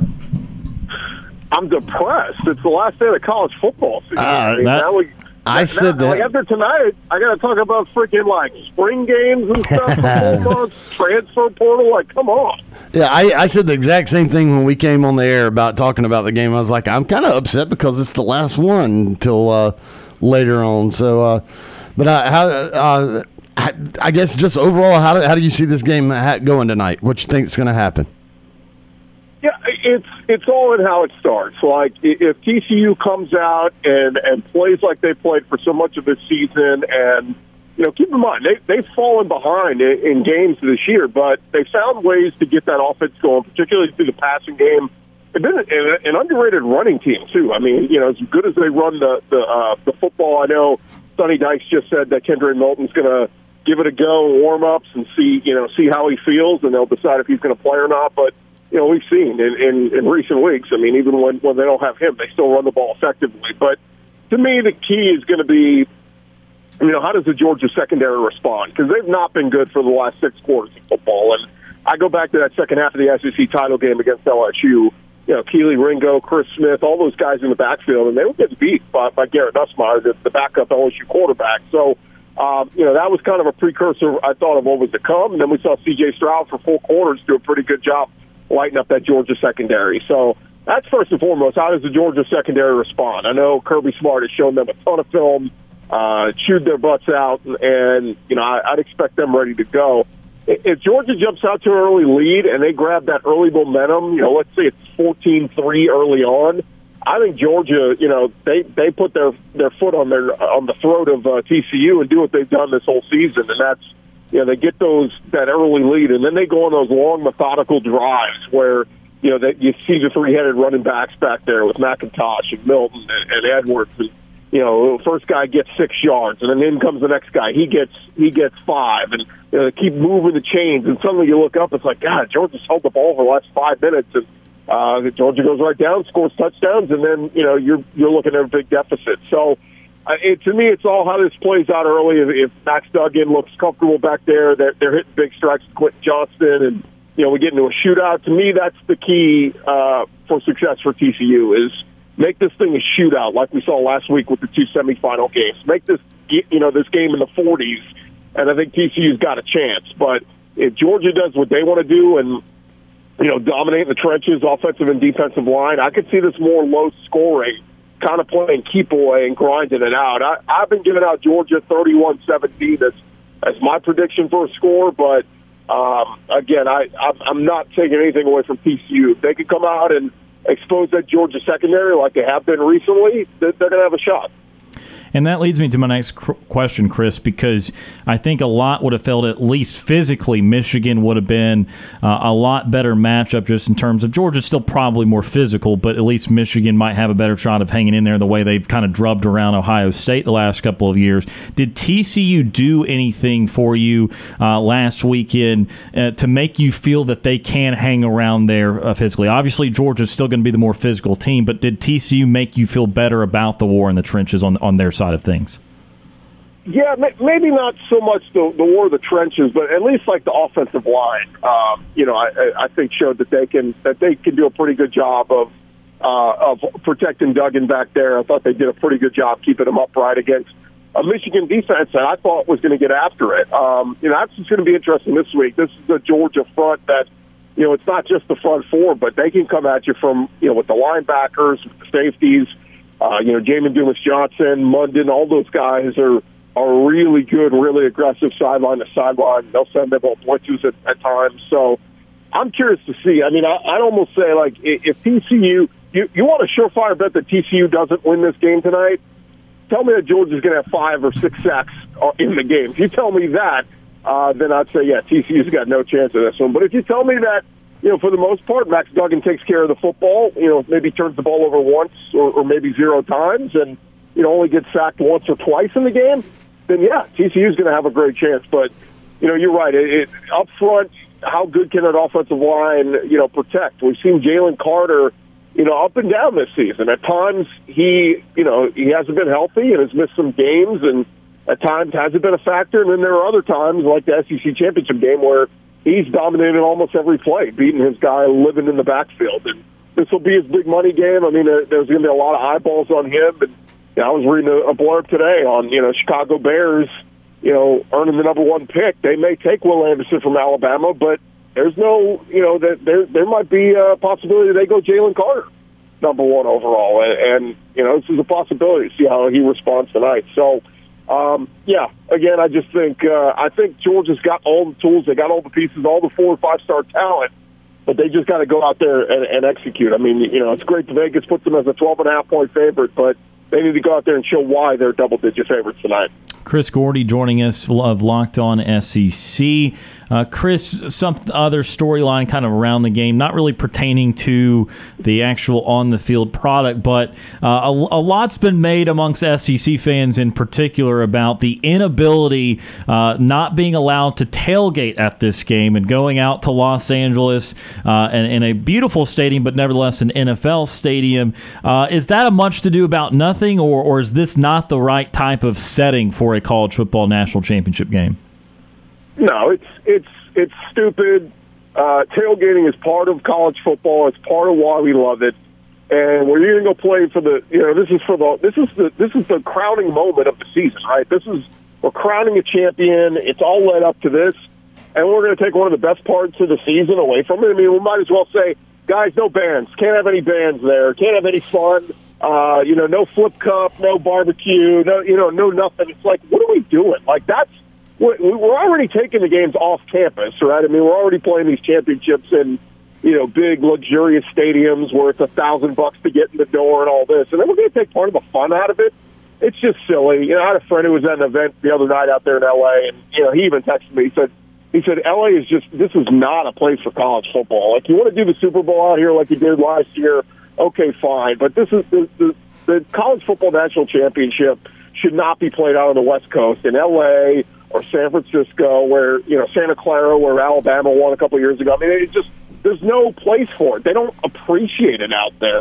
Um, and I hate to sound like an SEC homer, but like keep this thing south of Mason Dixon. Like we should rotate between Miami, uh, maybe Jacksonville, uh, Atlanta, Houston, Dallas, New Orleans, and let's just rotate the championship from those cities to keep in the SEC footprint because it's just it's stupid. Uh, you know, my friend was at a, he went to some private event the other night that Kirk Herbstreit and Chris Fowler were there, and he said it was so like frou frou food, like everybody dressed up. He said after people were just taking pictures of themselves for Instagram and like nobody even there's nobody even talking college football. It's just you, you know, where's Joe Sixpack with the the big beer belly enjoying himself out there? Like you lose all that when you go do this. You know, have a championship game in L.A., which isn't even a football town to begin with. Like they can, they have two NFL teams and they can barely support them. So it's silly, it's stupid, and look, we'll get it right next year. I live in Houston. It'll be in Houston. Houston is in the SEC footprint, right down the road from from A and M, not far from LSU. So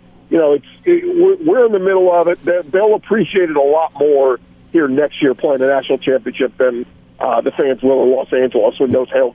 Yeah, well, and I actually saw some Georgia fans were talking about their experience around L.A. and that uh, a lot of the locals didn't even know why they were there. They they were confused as to why there were people walking around Oh, with that's Georgia so stuff on. bad. It's like um, there's kind of a big game going on. The folks in L.A. don't even know. They they they had no idea why they were there.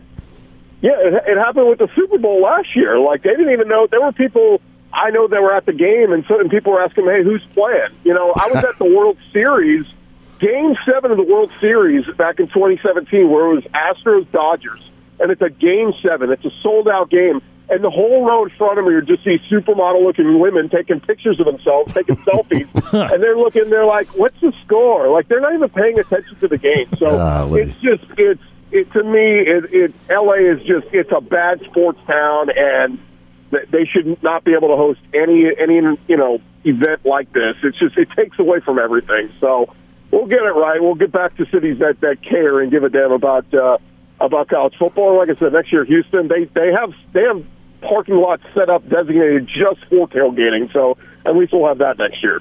Yeah, I think uh, the contrast will be stark uh, going back to, like you said, Houston uh, next year, which should be uh, a much better environment. Uh, a couple more before we get you out of here, Chris, and, and let's talk a little bit transfer portal uh, because that is something that even in uh, the time of a college football playoff, even this day, SEC schools still trying to accrue and, and do more work in the transfer portal. There's obviously great stories about how many people, someone like Texas A&M has lost, even Ole Miss struggling in the portal this cycle. What have you made about the uh, this portal cycle so far? Yeah, it's it's been interesting. Um, you know, we we finally saw Georgia get involved. You know, they were a team that didn't really do anything in the portal a year ago. We've already seen them grab two of the better wide receivers uh, from the SEC and Rara Thomas from Mississippi State and Dominic Lovett from Mizzou. So that's going to be interesting to see how that plays out. Uh, we've seen Alabama t- targeting some guys. LSU's been diving headfirst back into the portal like they did a year ago. And, and I like what Auburn's done so far. I was told that the the kid from Purdue is is a big time edge rusher, and uh, Demario Tolan saw him play a handful of games for LSU this year, and uh, he's going to bring some nice experience to that linebacking core. So uh, I like it, man. I mean, it's it's it's allowing teams. You know, it used to be on signing day, you get duped by a couple kids who flip their commitments, and suddenly you're looking at your roster going, "My God, we're sitting at linebacker. My God, we're sitting at tight end," and there's nothing you can do about it. Like outside going to sign some walk-ons, like there was nothing you could really do to address it. Now you can. Now you can go to the portal and just type tight end, and a whole list of guys come up, and you can suddenly start, you know, sending them, uh, you know, pitches. Hey, come come on over for a visit, and all that. So the portal's been awesome. It, it, it obvious, you know, it obviously allows teams with deficiencies to, um, to make adjustments to their roster. Look at LSU. As depleted that roster was a year ago, you know, Brian Kelly addressed a lot of needs, and uh, and, and look at them. They won the West and, and represented the West in the SEC championship game in year one of Brian Kelly. So uh, I'm optimistic, man. I think Hugh Freeze isn't done yet, but if he keeps making some noise, he's still not even done with this recruiting class. And we had some more kids over the weekend. I'm optimistic. I think Auburn could be really competitive in year one, and, and the transfer portal is a big reason because of that.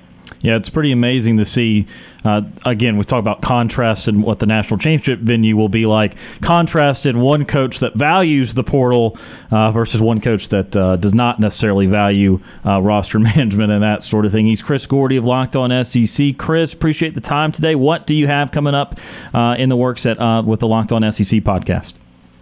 Yeah, we'll, we'll be recapping the championship game on tomorrow's episode, and then over the next couple of weeks, we'll be catching up with guys from around the SEC as we head into the uh, into the off season. We had a nice conversation a couple of days ago with Dakereon Joyner, uh, wide receiver from South Carolina, who announced he's coming back for a sixth season in, in Columbia. So that was really cool. And we're going to have a couple of current players, um, you know, join us in the coming weeks, and then we'll be out at the Senior Bowl the end of the month and catching up with some of the guys, uh, you know, leaving the SEC, heading pro uh, to the pro level to talk about them and kind of share some stories from their time in the SEC. So it's going to be fun. It's going to be a busy off season. It's going to fly by quick. So excited to look at it and uh, excited to see if uh, the SEC can get one more title under their belt tonight. Uh, busy time of year for sure. Chris Gordy, we appreciate the time. Enjoy the game tonight. We'll talk again soon. Definitely. Thanks, guys. That's Chris Gordy of the Locked On SEC podcast here on this Monday edition of Sports Call. We Oh. need to take a time out. Out of time in hour number one. Quick thing, just Joe, go again. saw something real quick. The early line on the concessions at SoFi from SoFi Stadium, seventeen dollars for a premium beer. Oh, my God. Modelo, Pacifico, seventeen dollars for wine. That's going to make me Awful. whine with the high prices there. Awful. Yeah, not great. That's why we Kidding a- me? Ask the questions there. Well, we're going to talk a little bit more about the venue. Uh, we hit on it there with Chris Gordy, but we're going to talk more about that in hour number three uh, and really break down this game as uh, it's coming up just a little over an hour and a half from now in SoFi Stadium. Tom Peavy, Cam Berry, and Ryan Lavoie here on this Monday edition of Sports Call. We'll be back in a few minutes.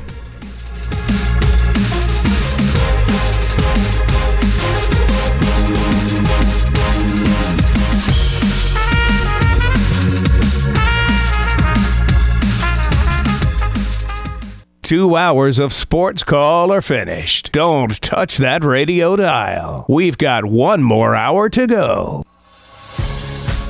Whether you're leaving work, cruising around town, or listening on demand, we've still got some fun left for you. To be part of the show, give us a call at 334 887 3401 locally or toll free at 1 888 9 Tiger 9. Auburn's first and Auburn's favorite sports talk show has been on the air since 1995 and is ready for 60 more minutes of fun. Now, let's get this hour of sports call started.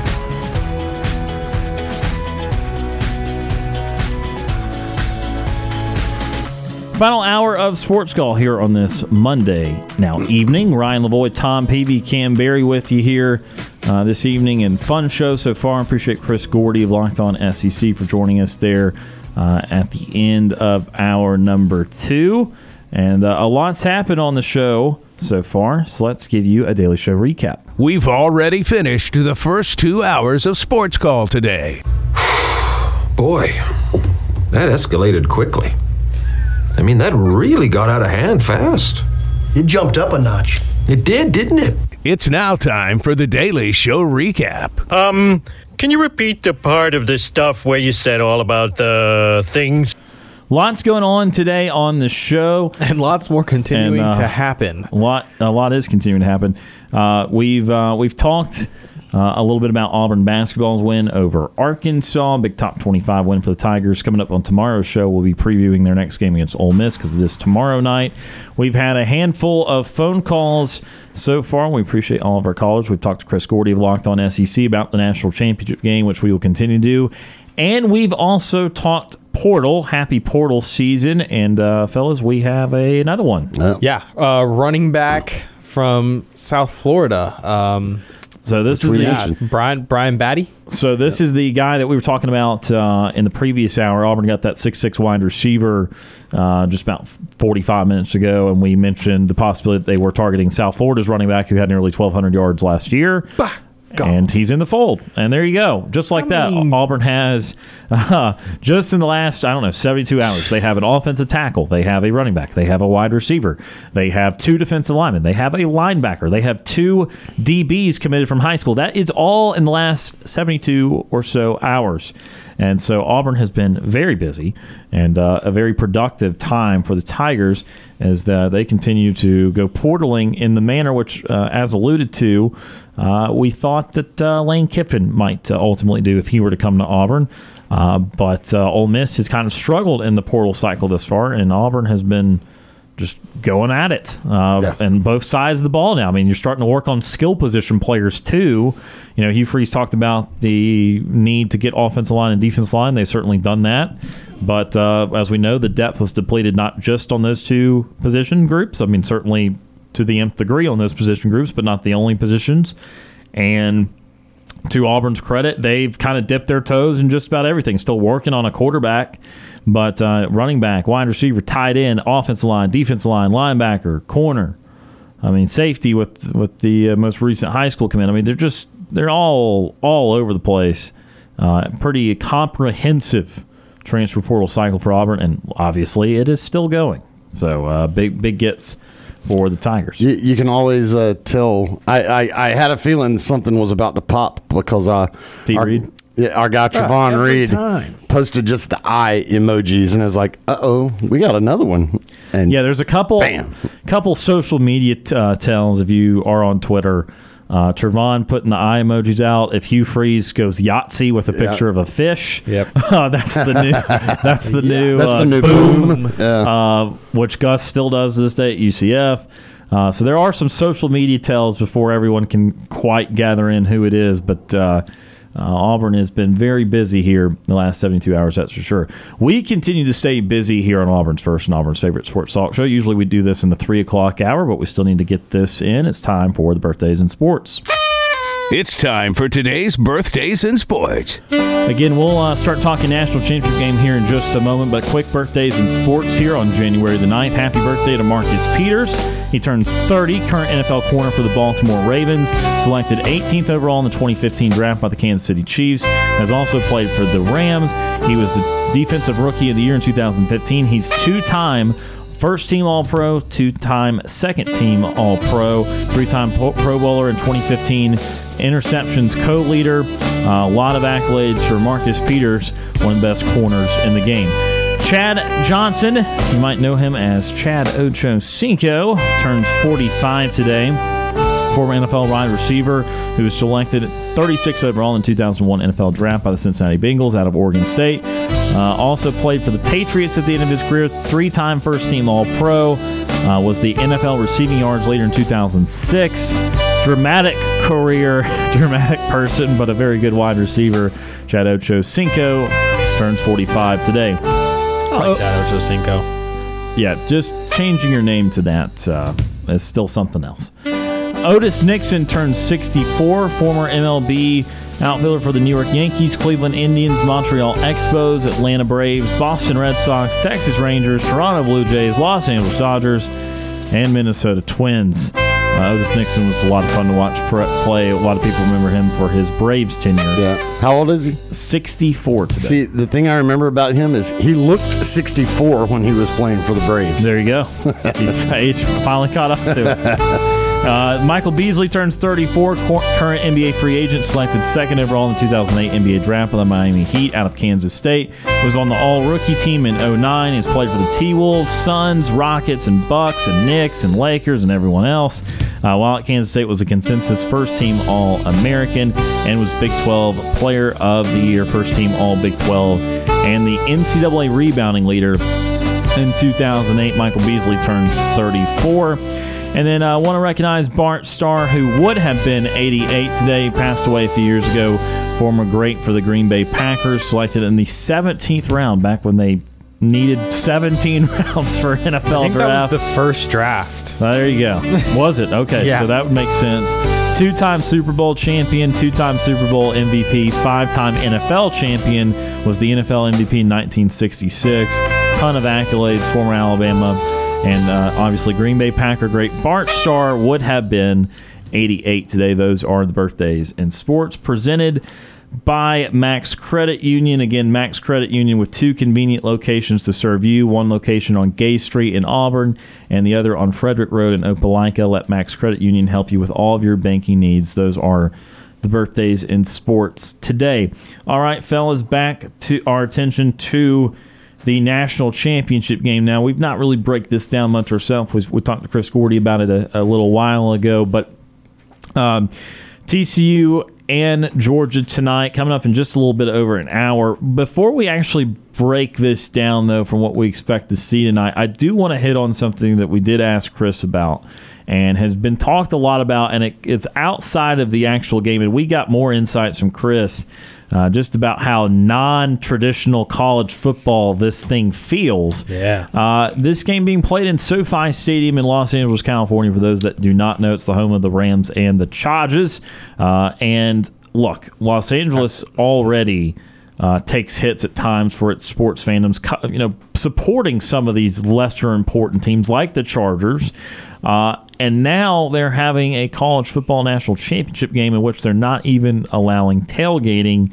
And it just feels like they're a little bit out of touch uh, Yeah. to the college game. Yeah, definitely out of touch. LA is. I think I don't know if you can agree, Ryan. I think LA is a basketball town. Uh, I I think LA Sports wise, yes. Yeah, I, think it's a Holly. I think it's a uh, media town. Yeah, I mean definitely. anything, but- yeah, but definitely yeah. more than any. But I think Celebrity I town. think the the the the people of the city more support basketball Right. more than anything, right? I think uh, I think it's more of a basketball state in general, um, in terms of just high school and how that goes. I mean, they do have a lot of high talented football players. Don't get me wrong, but I, you know. I don't think they really focus on football like that. You know, for for them out there, football is just another thing. It's just another sport. Whereas down here in the South, you know, like It just like means Gordy more. said, like Gordy said, you know, on the Mason, you know, underneath the Mason Dixon line, it's just me. It's everything. Football is religion. You know, um, so I I I don't like that the way that they're doing this game. I don't like that fans aren't allowed to tailgate. Like like Chris Gordy said, that's a part of college football. That's a part of the fabric that makes college football so great is the tailgating and all, all I mean that whole experience. So you're taking that away and I, I definitely think that's a big knock. Um, I, I do think that you should focus on more southern places to host the game, like you said, like Atlanta, like New Orleans, Houston, like next year. Um, games, you know, places. Mi- Miami. I Miami, mean, even, even though that's that- not a SEC no, hotbed, but, but, but you're right. But they they hold college football to a Mhm. higher standard, so it would still be more enjoyable down there than than out in LA, where I I mean it, I think it's just more. It's just not going to be as enjoyable. I mean, I bet the ticket prices are insane. Like, Oh. obviously, it's the national championship, so ticket prices will still be high. Don't get me wrong, but I, I, I can I can probably think that those ticket prices are highly inflated. Oh, I, I mean, if it's seventeen dollars to get a Modelo, Bro, right? You, I mean, You feel me? Seventeen Oh, dollars to get a beer that should normally cost you four. Yeah, like like so. Of course, yeah, the tickets through the roof yeah. prices, man, and the traffic. I just don't see how this is going to be an overall enjoyable experience for the fans. You know, Yeah. I, I think that's where you know, obviously the game is for the players and they're playing for the championship, but you also want to make the experience where it's enjoyable for everybody, for the fans, for people that are coming out to support their team. Um, and I just don't see how you're you're getting that without allow you know not allowing them to tailgate. Um, traffic is going to be terrible. The game's going to be 4:30 local time, right, Yep. Ryan? So 4:30 local time, it's going to be impossible to get around ar- around there. And you know they don't support football as much, just in general. Like they they struggle to support the Chargers. They they do support the Rams, um, a, a little bit more than they do the Chargers. Rams coming off a Super Bowl probably helps that a lot. But the the Chargers, the attendance uh, is awful Yeah. for the char- for Chargers. Remember, they weren't even filling they- up the soccer yes, stadium they, they- were renting Yeah. for a while. right. So But you also got to remember they're, they're, that's San, that's the San They should Diego. have stayed in San Diego. That's the Diego. San Diego transplant. they should have stayed in San Diego. but, but think about this: the Rams left Los Angeles Right. Right. To go to St. Louis. to go to St. Louis. I mean, it was so bad that the Right. Rams left Los Angeles time, yeah. to go to St. Louis. Uh, LA is LA is yes basketball with the Lakers, but also baseball because they really do Yeah. support the Dodgers. Yeah, the Dodgers Um, and the and the Giants as well. San Francisco. yeah, but but um, but uh, but yeah, but the um, uh, yeah, football is just not uh, in the, in L.A. No. uh, it's just not. Uh, they've never supported football, much less college football. Uh, you know, and you've got two good programs there in Southern Cal and UCLA. But if you go and look at those games now, lately UCLA has been doing a good bit, and it doesn't help that UCLA plays their home games in the massive Rose Bowl. But I bet you. I want to bring that. I want to bring up the Rose Bowl though, because uh, Austin texted us, uh, our good friend Austin, that uh, same thing happened to him in Pasadena in 2013. He did say that. Uh, tons of he said uh, tons of people at In and Out had no idea what game we were talking about, and they were two miles from the stadium. So two miles from the Rose Bowl, and Auburn Florida State year, and had no idea, no idea what was going on, and and so that's sad because. I can I can pretty easily detach from SoFi Stadium for college football. Okay, that, that's just a beautiful NFL stadium that has no tie Right. to college football. Yeah. but the Rose Bowl means something to college football, and that is in California, obviously in Pasadena. And the Rose Bowl is a very historic place. Yeah. But yet you're going to tell me here that even out right outside the perimeter of the Rose Bowl, they're not even paying attention either. yeah, And you have this great historic venue, one of the most historic venues I would say in the sport. Right. I mean, I think it's probably the most historic neutral site Yeah, in the sport for I agree. sure. I agree. So I, that's sad. I mean, I was I was thinking when when Chris was talking about that, I don't know if you need to, you know, only south of the Mason Dixon needs to be the sites because we have the Rose Bowl and Rose Bowl special. Yeah. But I, you know, that, that's alarming. Right, That's, that's alarming that even they're not really paying that much attention. And I, I, I can Yeah. tell you the same thing. The same thing would happen if you held this game in New York. If you did it in New York City, Yeah. in uh, where the Giants and Jets play their Yeah. game, it would be the same thing. Yeah. Um, they they are they love their pro football. They they love their their Giants and Jets. They love their Mets and Yankees. They love their Knicks. They love their hockey. Right. College football is College not- sports, yeah. It's not a thing. Yep. Their closest thing around there is Rutgers. and so Nah. if you had this game in New York City, you could walk a couple of blocks away from that stadium and people would have no idea why, you know, why are there Auburn fans why are here? the lights on over there? I thought the Giants were done. Yeah. It's not Thought they had a road playoff game. yeah. So, um, Jets yeah, I mean, didn't that- make it. so- but yeah, I mean, and I think college, uh, you know, the CFP needs to be better. yeah, uh, be better about it. Now, here's the other thing. Speaking of the CFP, and we everybody's been talking about this no tailgate policy. My understanding is that that was the CFP that did that, not Really? SoFi Stadium. Interesting. There, there is a parking lot for the when uh. Whenever they have the games there, there is a parking lot that is a tailgating parking lot, but apparently the CFP is one there's like no tailgating at all. Like even in that lot, no tailgating. So that was that was what I understood is that the CFP, the college football playoff, are the ones that did the no tailgate policy. Interesting. Um, but it was also kind of a piggybacking on the no tailgating policy they already have there. But even in the lot that they do have tailgating, CFP was Yeah. like, nope, not even there. Yikes. That's a bad look. Not ideal. Yeah, that's a not bad ideal. look. Uh, and, and look, again, this is not just a complete rain on SoFi Stadium parade or even LA. Uh, it's a great stadium. Uh, it will host more Super Bowls, I'm sure. It's very expensive. It's just not the right vibe for, for college football. And I, I think that places around here, uh, as you guys have mentioned, Atlanta, Miami, uh, New even- Orleans. New, New Orleans, Orleans. even Tampa. Um, Na- Nashville will be good once Nashville gets their Nashville new stadium. Yeah. Uh, they're supposed to be building a, yep. a, yeah. big, a domed type Titans. stadium for the Titans. Nashville would be a good venue for that. Much smaller town. but But people But- love to go to Nashville, Yeah. and, Well, that's sure. still the culture fit there. It's Absolutely. still there. Um, and, and we've talked the other angle of this conversation, which we will move on to the actual game breakdown here in just a moment. But the other angle is when we talked about the TV rights and how the Big Ten was getting USC and UCLA uh, in large part just to get that LA market, which is decidedly, obviously, so many people in Los Angeles is great. It's a huge, huge city. But you just go, just just look at the crowds for USC and UCLA. You, not- you, you Yeah. just not, it's not even full for USC. No. USC was good this year. Yep. I know Well, they could, even- I know they wasn't forgot full. how to tackle, but they, they were a good team. that, that stadium, the, the LA, the LA Coliseum was not even packed when Southern Cal had uh, Carson Palmer and Matt Leinart and Reggie Bush. Those national, those juggernaut championship games, they had really good crowds there, but they couldn't fill up the, the LA Coliseum even when they were that. And but the other thing is, you're not getting your your fan base because the general uh, fandom in LA doesn't care about college football, you're you're gonna have it's your students and alumni.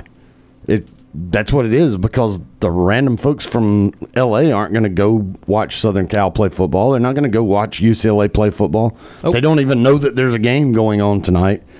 So, and it's just a it's a, not a good football city, and uh, hopefully this is the last time the CFP will be there. Yeah.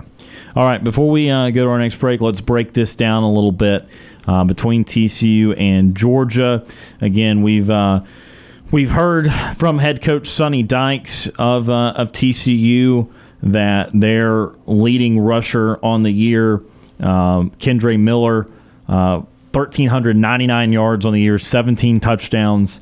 Is a game time decision, but that it was not trending in a good direction. So I think at the very least, we're not going to see him a lot. All right. Uh, it, this game's going to fall on how many plays Max Duggan can make, and I'll, I'll just go ahead and take the lead here. I I can see a Georgia blowout. I can see TCU, the little engine that couldn't quite do it, that just needed one or two more big plays. right. I'm just having trouble seeing a TCU victory in any of these No. scenarios. I, I mean, it, it's almost like the it's, uh, the it's almost like the Avengers, Benedict Cumberbatch and Iron Man is like, is there is there one scenario? yeah, yeah. Is there one scenario? Um, and I just I, I don't want to be that disrespectful. It's not really disrespect for TCU. They've obviously proven their worth. They beat Michigan. They put 50 on them. There's no reason to think they couldn't do it with just about anyone else in the country. But Georgia is different. They're the defending national champs. It felt like they were finally on the ropes, and they clawed themselves off the ropes against Ohio State. I'm not going to say it's impossible. We know sports. That's why they play it on the field. But to me, it feels like a real uphill battle for TCU. Yeah, uh, I, I agree. Um, I, I just think, yeah, a lot of that offense is going to have to go through Max Duggan, and a lot of that is with his legs. Now, listen, that is, that is one of the toughest SOBs on a football field that you can see. I Oh, mean, yeah. what he did, uh, I, I became a fan of his in the uh, in their championship game. Yeah, against K State. Against yeah. K State, where I mean that was one of the gutsiest performances in a loss. He was bleeding all over the place. Bleed- Lost, bleeding- but he, he willed them back. So I mean, uh, running plays and, and getting into the end zone so exhausted they have to literally carry him, drag him off the field, and the arms bleeding. I mean, we compared it to Tim Tebow, and I see it. It's very much like Tim Tebow, just that tough, hard nosed guy.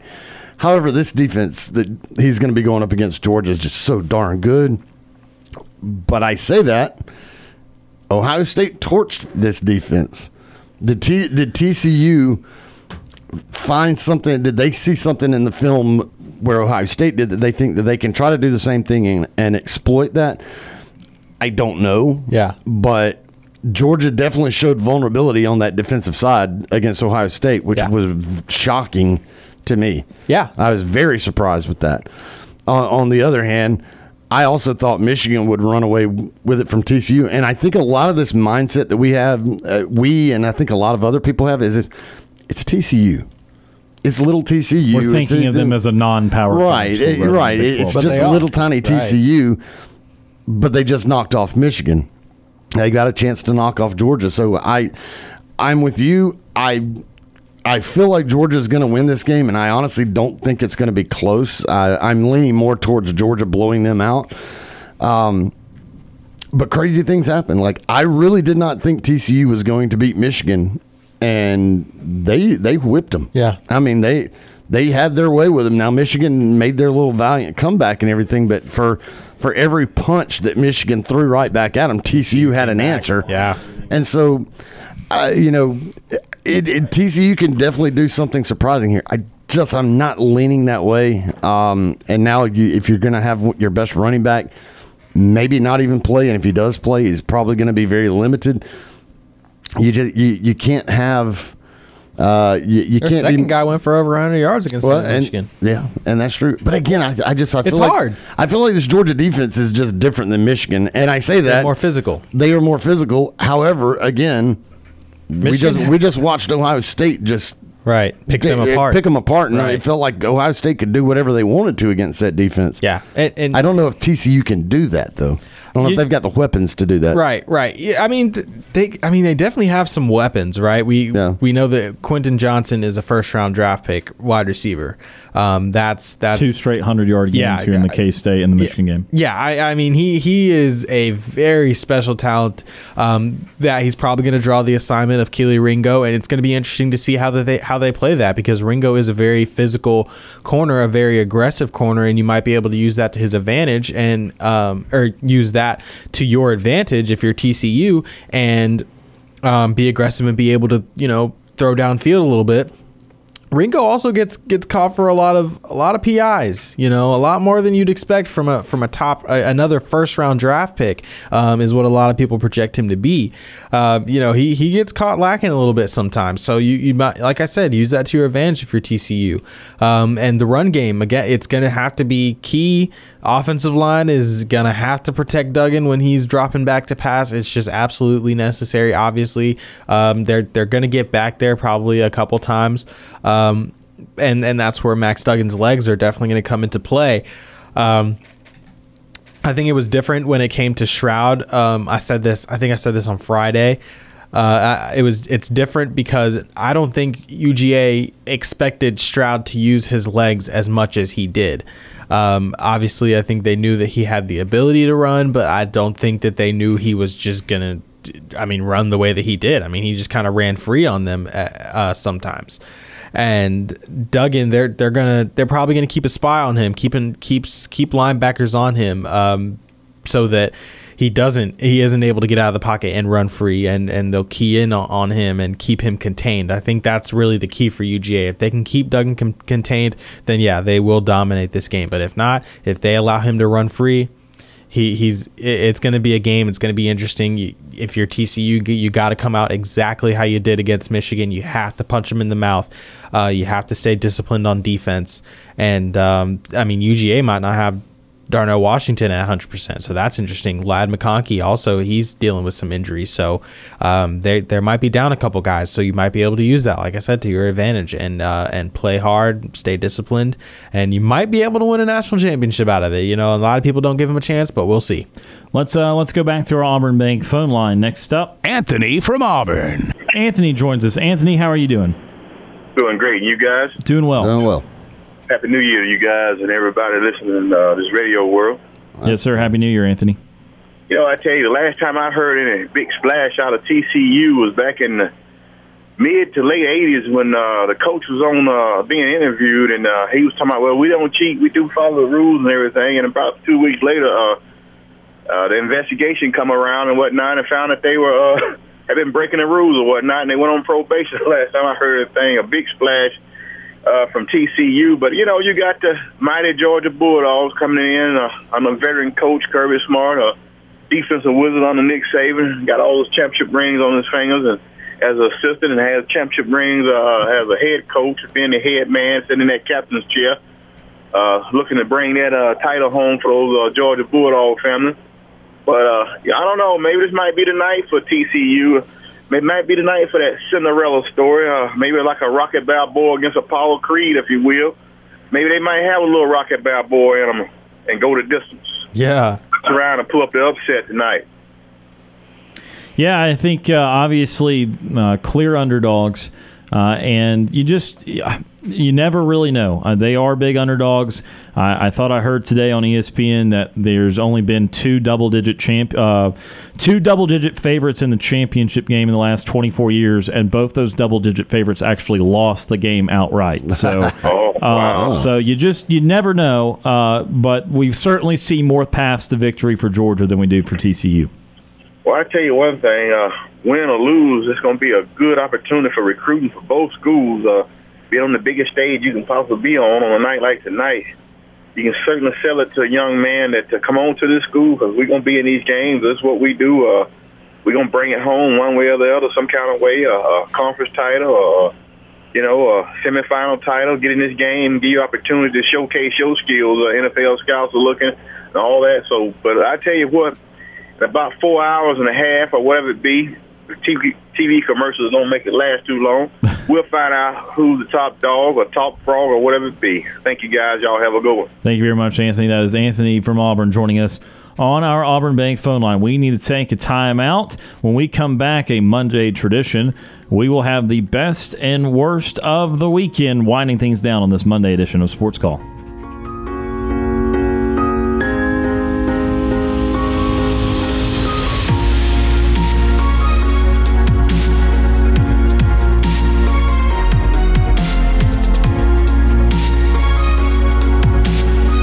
Sports Call crew wants to hear from you. Give us a phone call at 334 887 3401. This is Andy Burcham, voice of the Auburn Tigers, and you're listening to Sports Call on Tiger 95.9.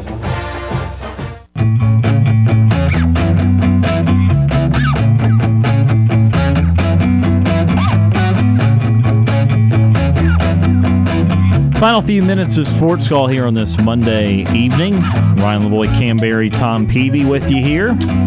Set to close out the show for the next few minutes. We'll have a nightly TV guide coming up in a few minutes. I'm going to spoil that Hmm. uh, the uh, the national championship game is tonight. You may have heard that, and that, that's on television. Uh, it's not streaming only. Don't worry. Uh, this is not uh, Amazon Thursday night NFL. So You might not be able to tailgate at the stadium tonight, but you can tailgate at your house while you watch the game on TV. and TV. have a much more comfortable viewing experience and cheaper beer. Right. Way well. Way yeah, you get a case for about the price Yeah, of one or exactly. two of those. Yeah, one Modelo. You can go get you. A, you can go get lit on Natty Light for the cost of one Modelo at the stadium. or White Claw hard seltzer. There you know, are. and- There you go. That. So, all right, few minutes left, but we do this each and every Monday. It's time for the best and worst of the weekend. Now, time for the best and worst No!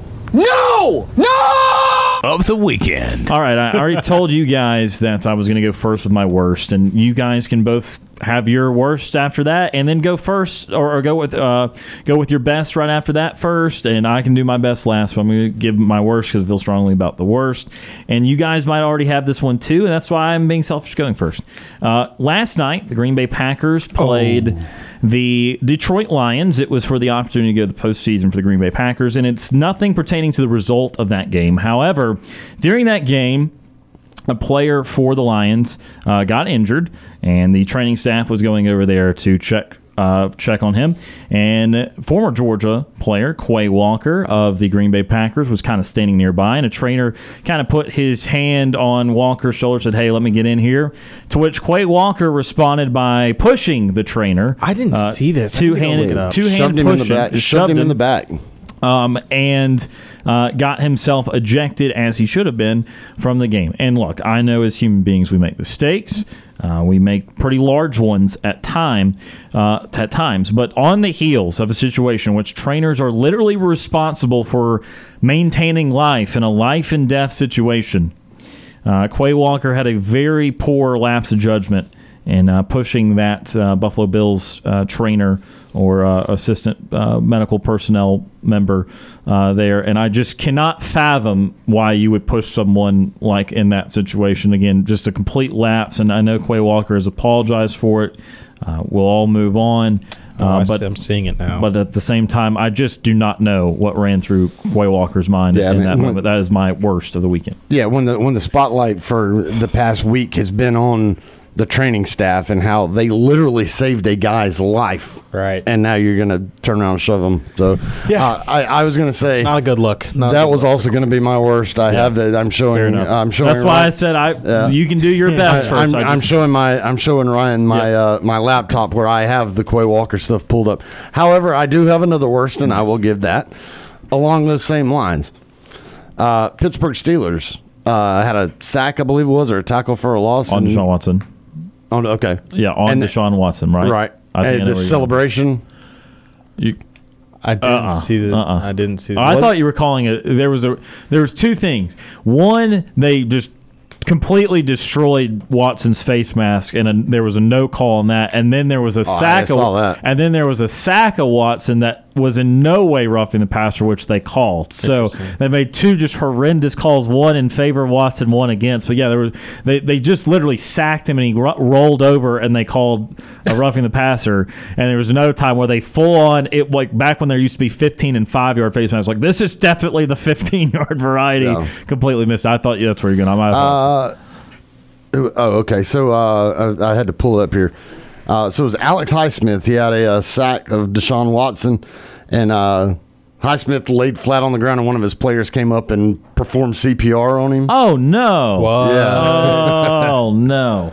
Yeah. Well, this per- both pertains to the Damar Hamlin. No, yeah, exactly. Well, no, that's exactly what Yeah. I'm saying. Um, yeah, he laid down, and one of his teammates comes up and acts like he's doing CPR on him. Like, ooh, that's a little bit bad taste right now. Yeah, for- again, I'm not saying you have to change the way you do everything forever, but but for a week, can Yeah. we not forget about it six days later? You know, can we get through the rest of this season? I just, yikes. I mean, and I know that's a classic celebration, but Sure. It's kind of like Jon Rothstein. Jon Rothstein, we love him on Twitter, talks college basketball all the time. Tom showed me the uh, celebration now. That's just not not good timing. Uh, And Jon Rothstein had a tweet the night the Damar Hamlin thing happened where he was he made some re- reference to needing uh, pills for your heart Right. because of how close the college basketball game he was watching.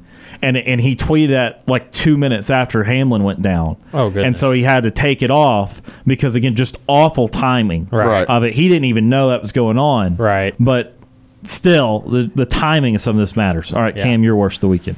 Um, I don't really have a. I don't think I really have a worst of the weekend. I don't think. Yeah. No, I'm good. Okay, I don't all have right. a worst Well, then do your best of the weekend. Uh, Um, that's not how this works. We'll forgive yeah. you for this time. You were a last minute addition to the show. So, so go, all right. So Um, what- best, best of the weekend. Best of the weekend. Oh well, uh, my Falcons. They Sure. won. Yeah, that, that's that's that's. I, I kind of have two, but I'll I'll use that one as my one because I don't want to take what could be another one uh, from one of you guys.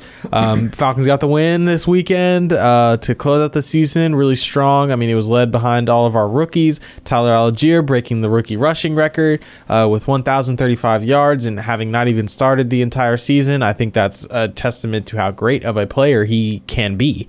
Um, Desmond Ridder threw his first two touchdowns as an NFL quarterback. Um, I'm I'm excited to see what he'll be able to do. I think the Falcons still bring in a veteran to to have some competition for him, but I think he might be in uh, be able to ultimately be uh, be the guy for the Falcons, and that's really exciting. And Drake London had a great game. Um, a great game himself. His first 100 yard game, six receptions, 120 yards. Um, a, a great game, a great win for him, for for Desmond, for for the entire team, um, and drafting eighth overall in the in the upcoming draft. So I'm I'm excited to see um, the future that the Falcons kind of have in place. So I, I'm I'm liking what I'm seeing. All right. Uh, Tom, your best of the weekend. Uh, my best of the weekend. We we've been talking about Damar Hamlin and, Yeah, and that, that- injury uh, released from the hospital. That's yeah, that was gonna be I- the other one that I was gonna do. So yeah, I, I mean, it, it, it's hard to say there's much better news than that when we watched a guy literally die in front of us on national television and get resuscitated back, and now he's been released from the hospital. Uh, incredible, and, and I'm ready to hear his words. Uh, we've seen him on Twitter. He's done some. Uh, he's sent some tweets out. Uh, Was definitely watching the game. what, what- Yeah, d- he was. what- so is your best going to involve anything with the Bills? Yep. Okay, I'll leave See, it. Alone. I knew- I knew I'll that both al- was gonna be- I'll leave it yeah. alone. I, I know where you're going. Sure, yeah. Because I was going to say it too, but uh, I'll, I'll let. I'm not going to steal your thunder. Sure. Uh, but Damar Hamlin being uh, released from the hospital and able to go back to Buffalo is just an absolutely incredible story for for what we saw happen in, in front of us on national television, and uh, it me as a first responder, I've I understand and I know the seriousness of having to do CPR, but I also understand the realities of when typically when it's time to do CPR, it usually does not work out well. Um, it, it just usually doesn't. Uh, but the fact that the the fact that he was able to get medical care immediately is what saved his life. But it's still scary when you see it because I mean that's the worst of the worst. I mean, he he's literally dead and brought back to life. Yeah, that that was incredible. But uh, good for him being released from the hospital. Yeah, and uh, just to add to yours real quickly, you know, I was uh, I, I, saw a video of, uh, of Rex Ryan uh, talking about Damar Hamlin and you know Yeah. referencing the situation where he uh, woke up and, and asked if they won the game, and the uh, doctor said, uh, "You won. You won the game of life." And uh, Rex Ryan was very emotional, and he was just saying that he needed that that we all needed that as fathers and uh, coaches and, and that sort of thing to hear that. Uh, very heartwarming. But um, yeah, my best of the weekend involves uh, the Bills because my best of the weekend is Nyheim Hines running back the opening kick. Not it- not even the first Bills possess like not even like the Patriots possessed the ball first for open the second half. The first, First snap touch. or first touch of football, better way to put it.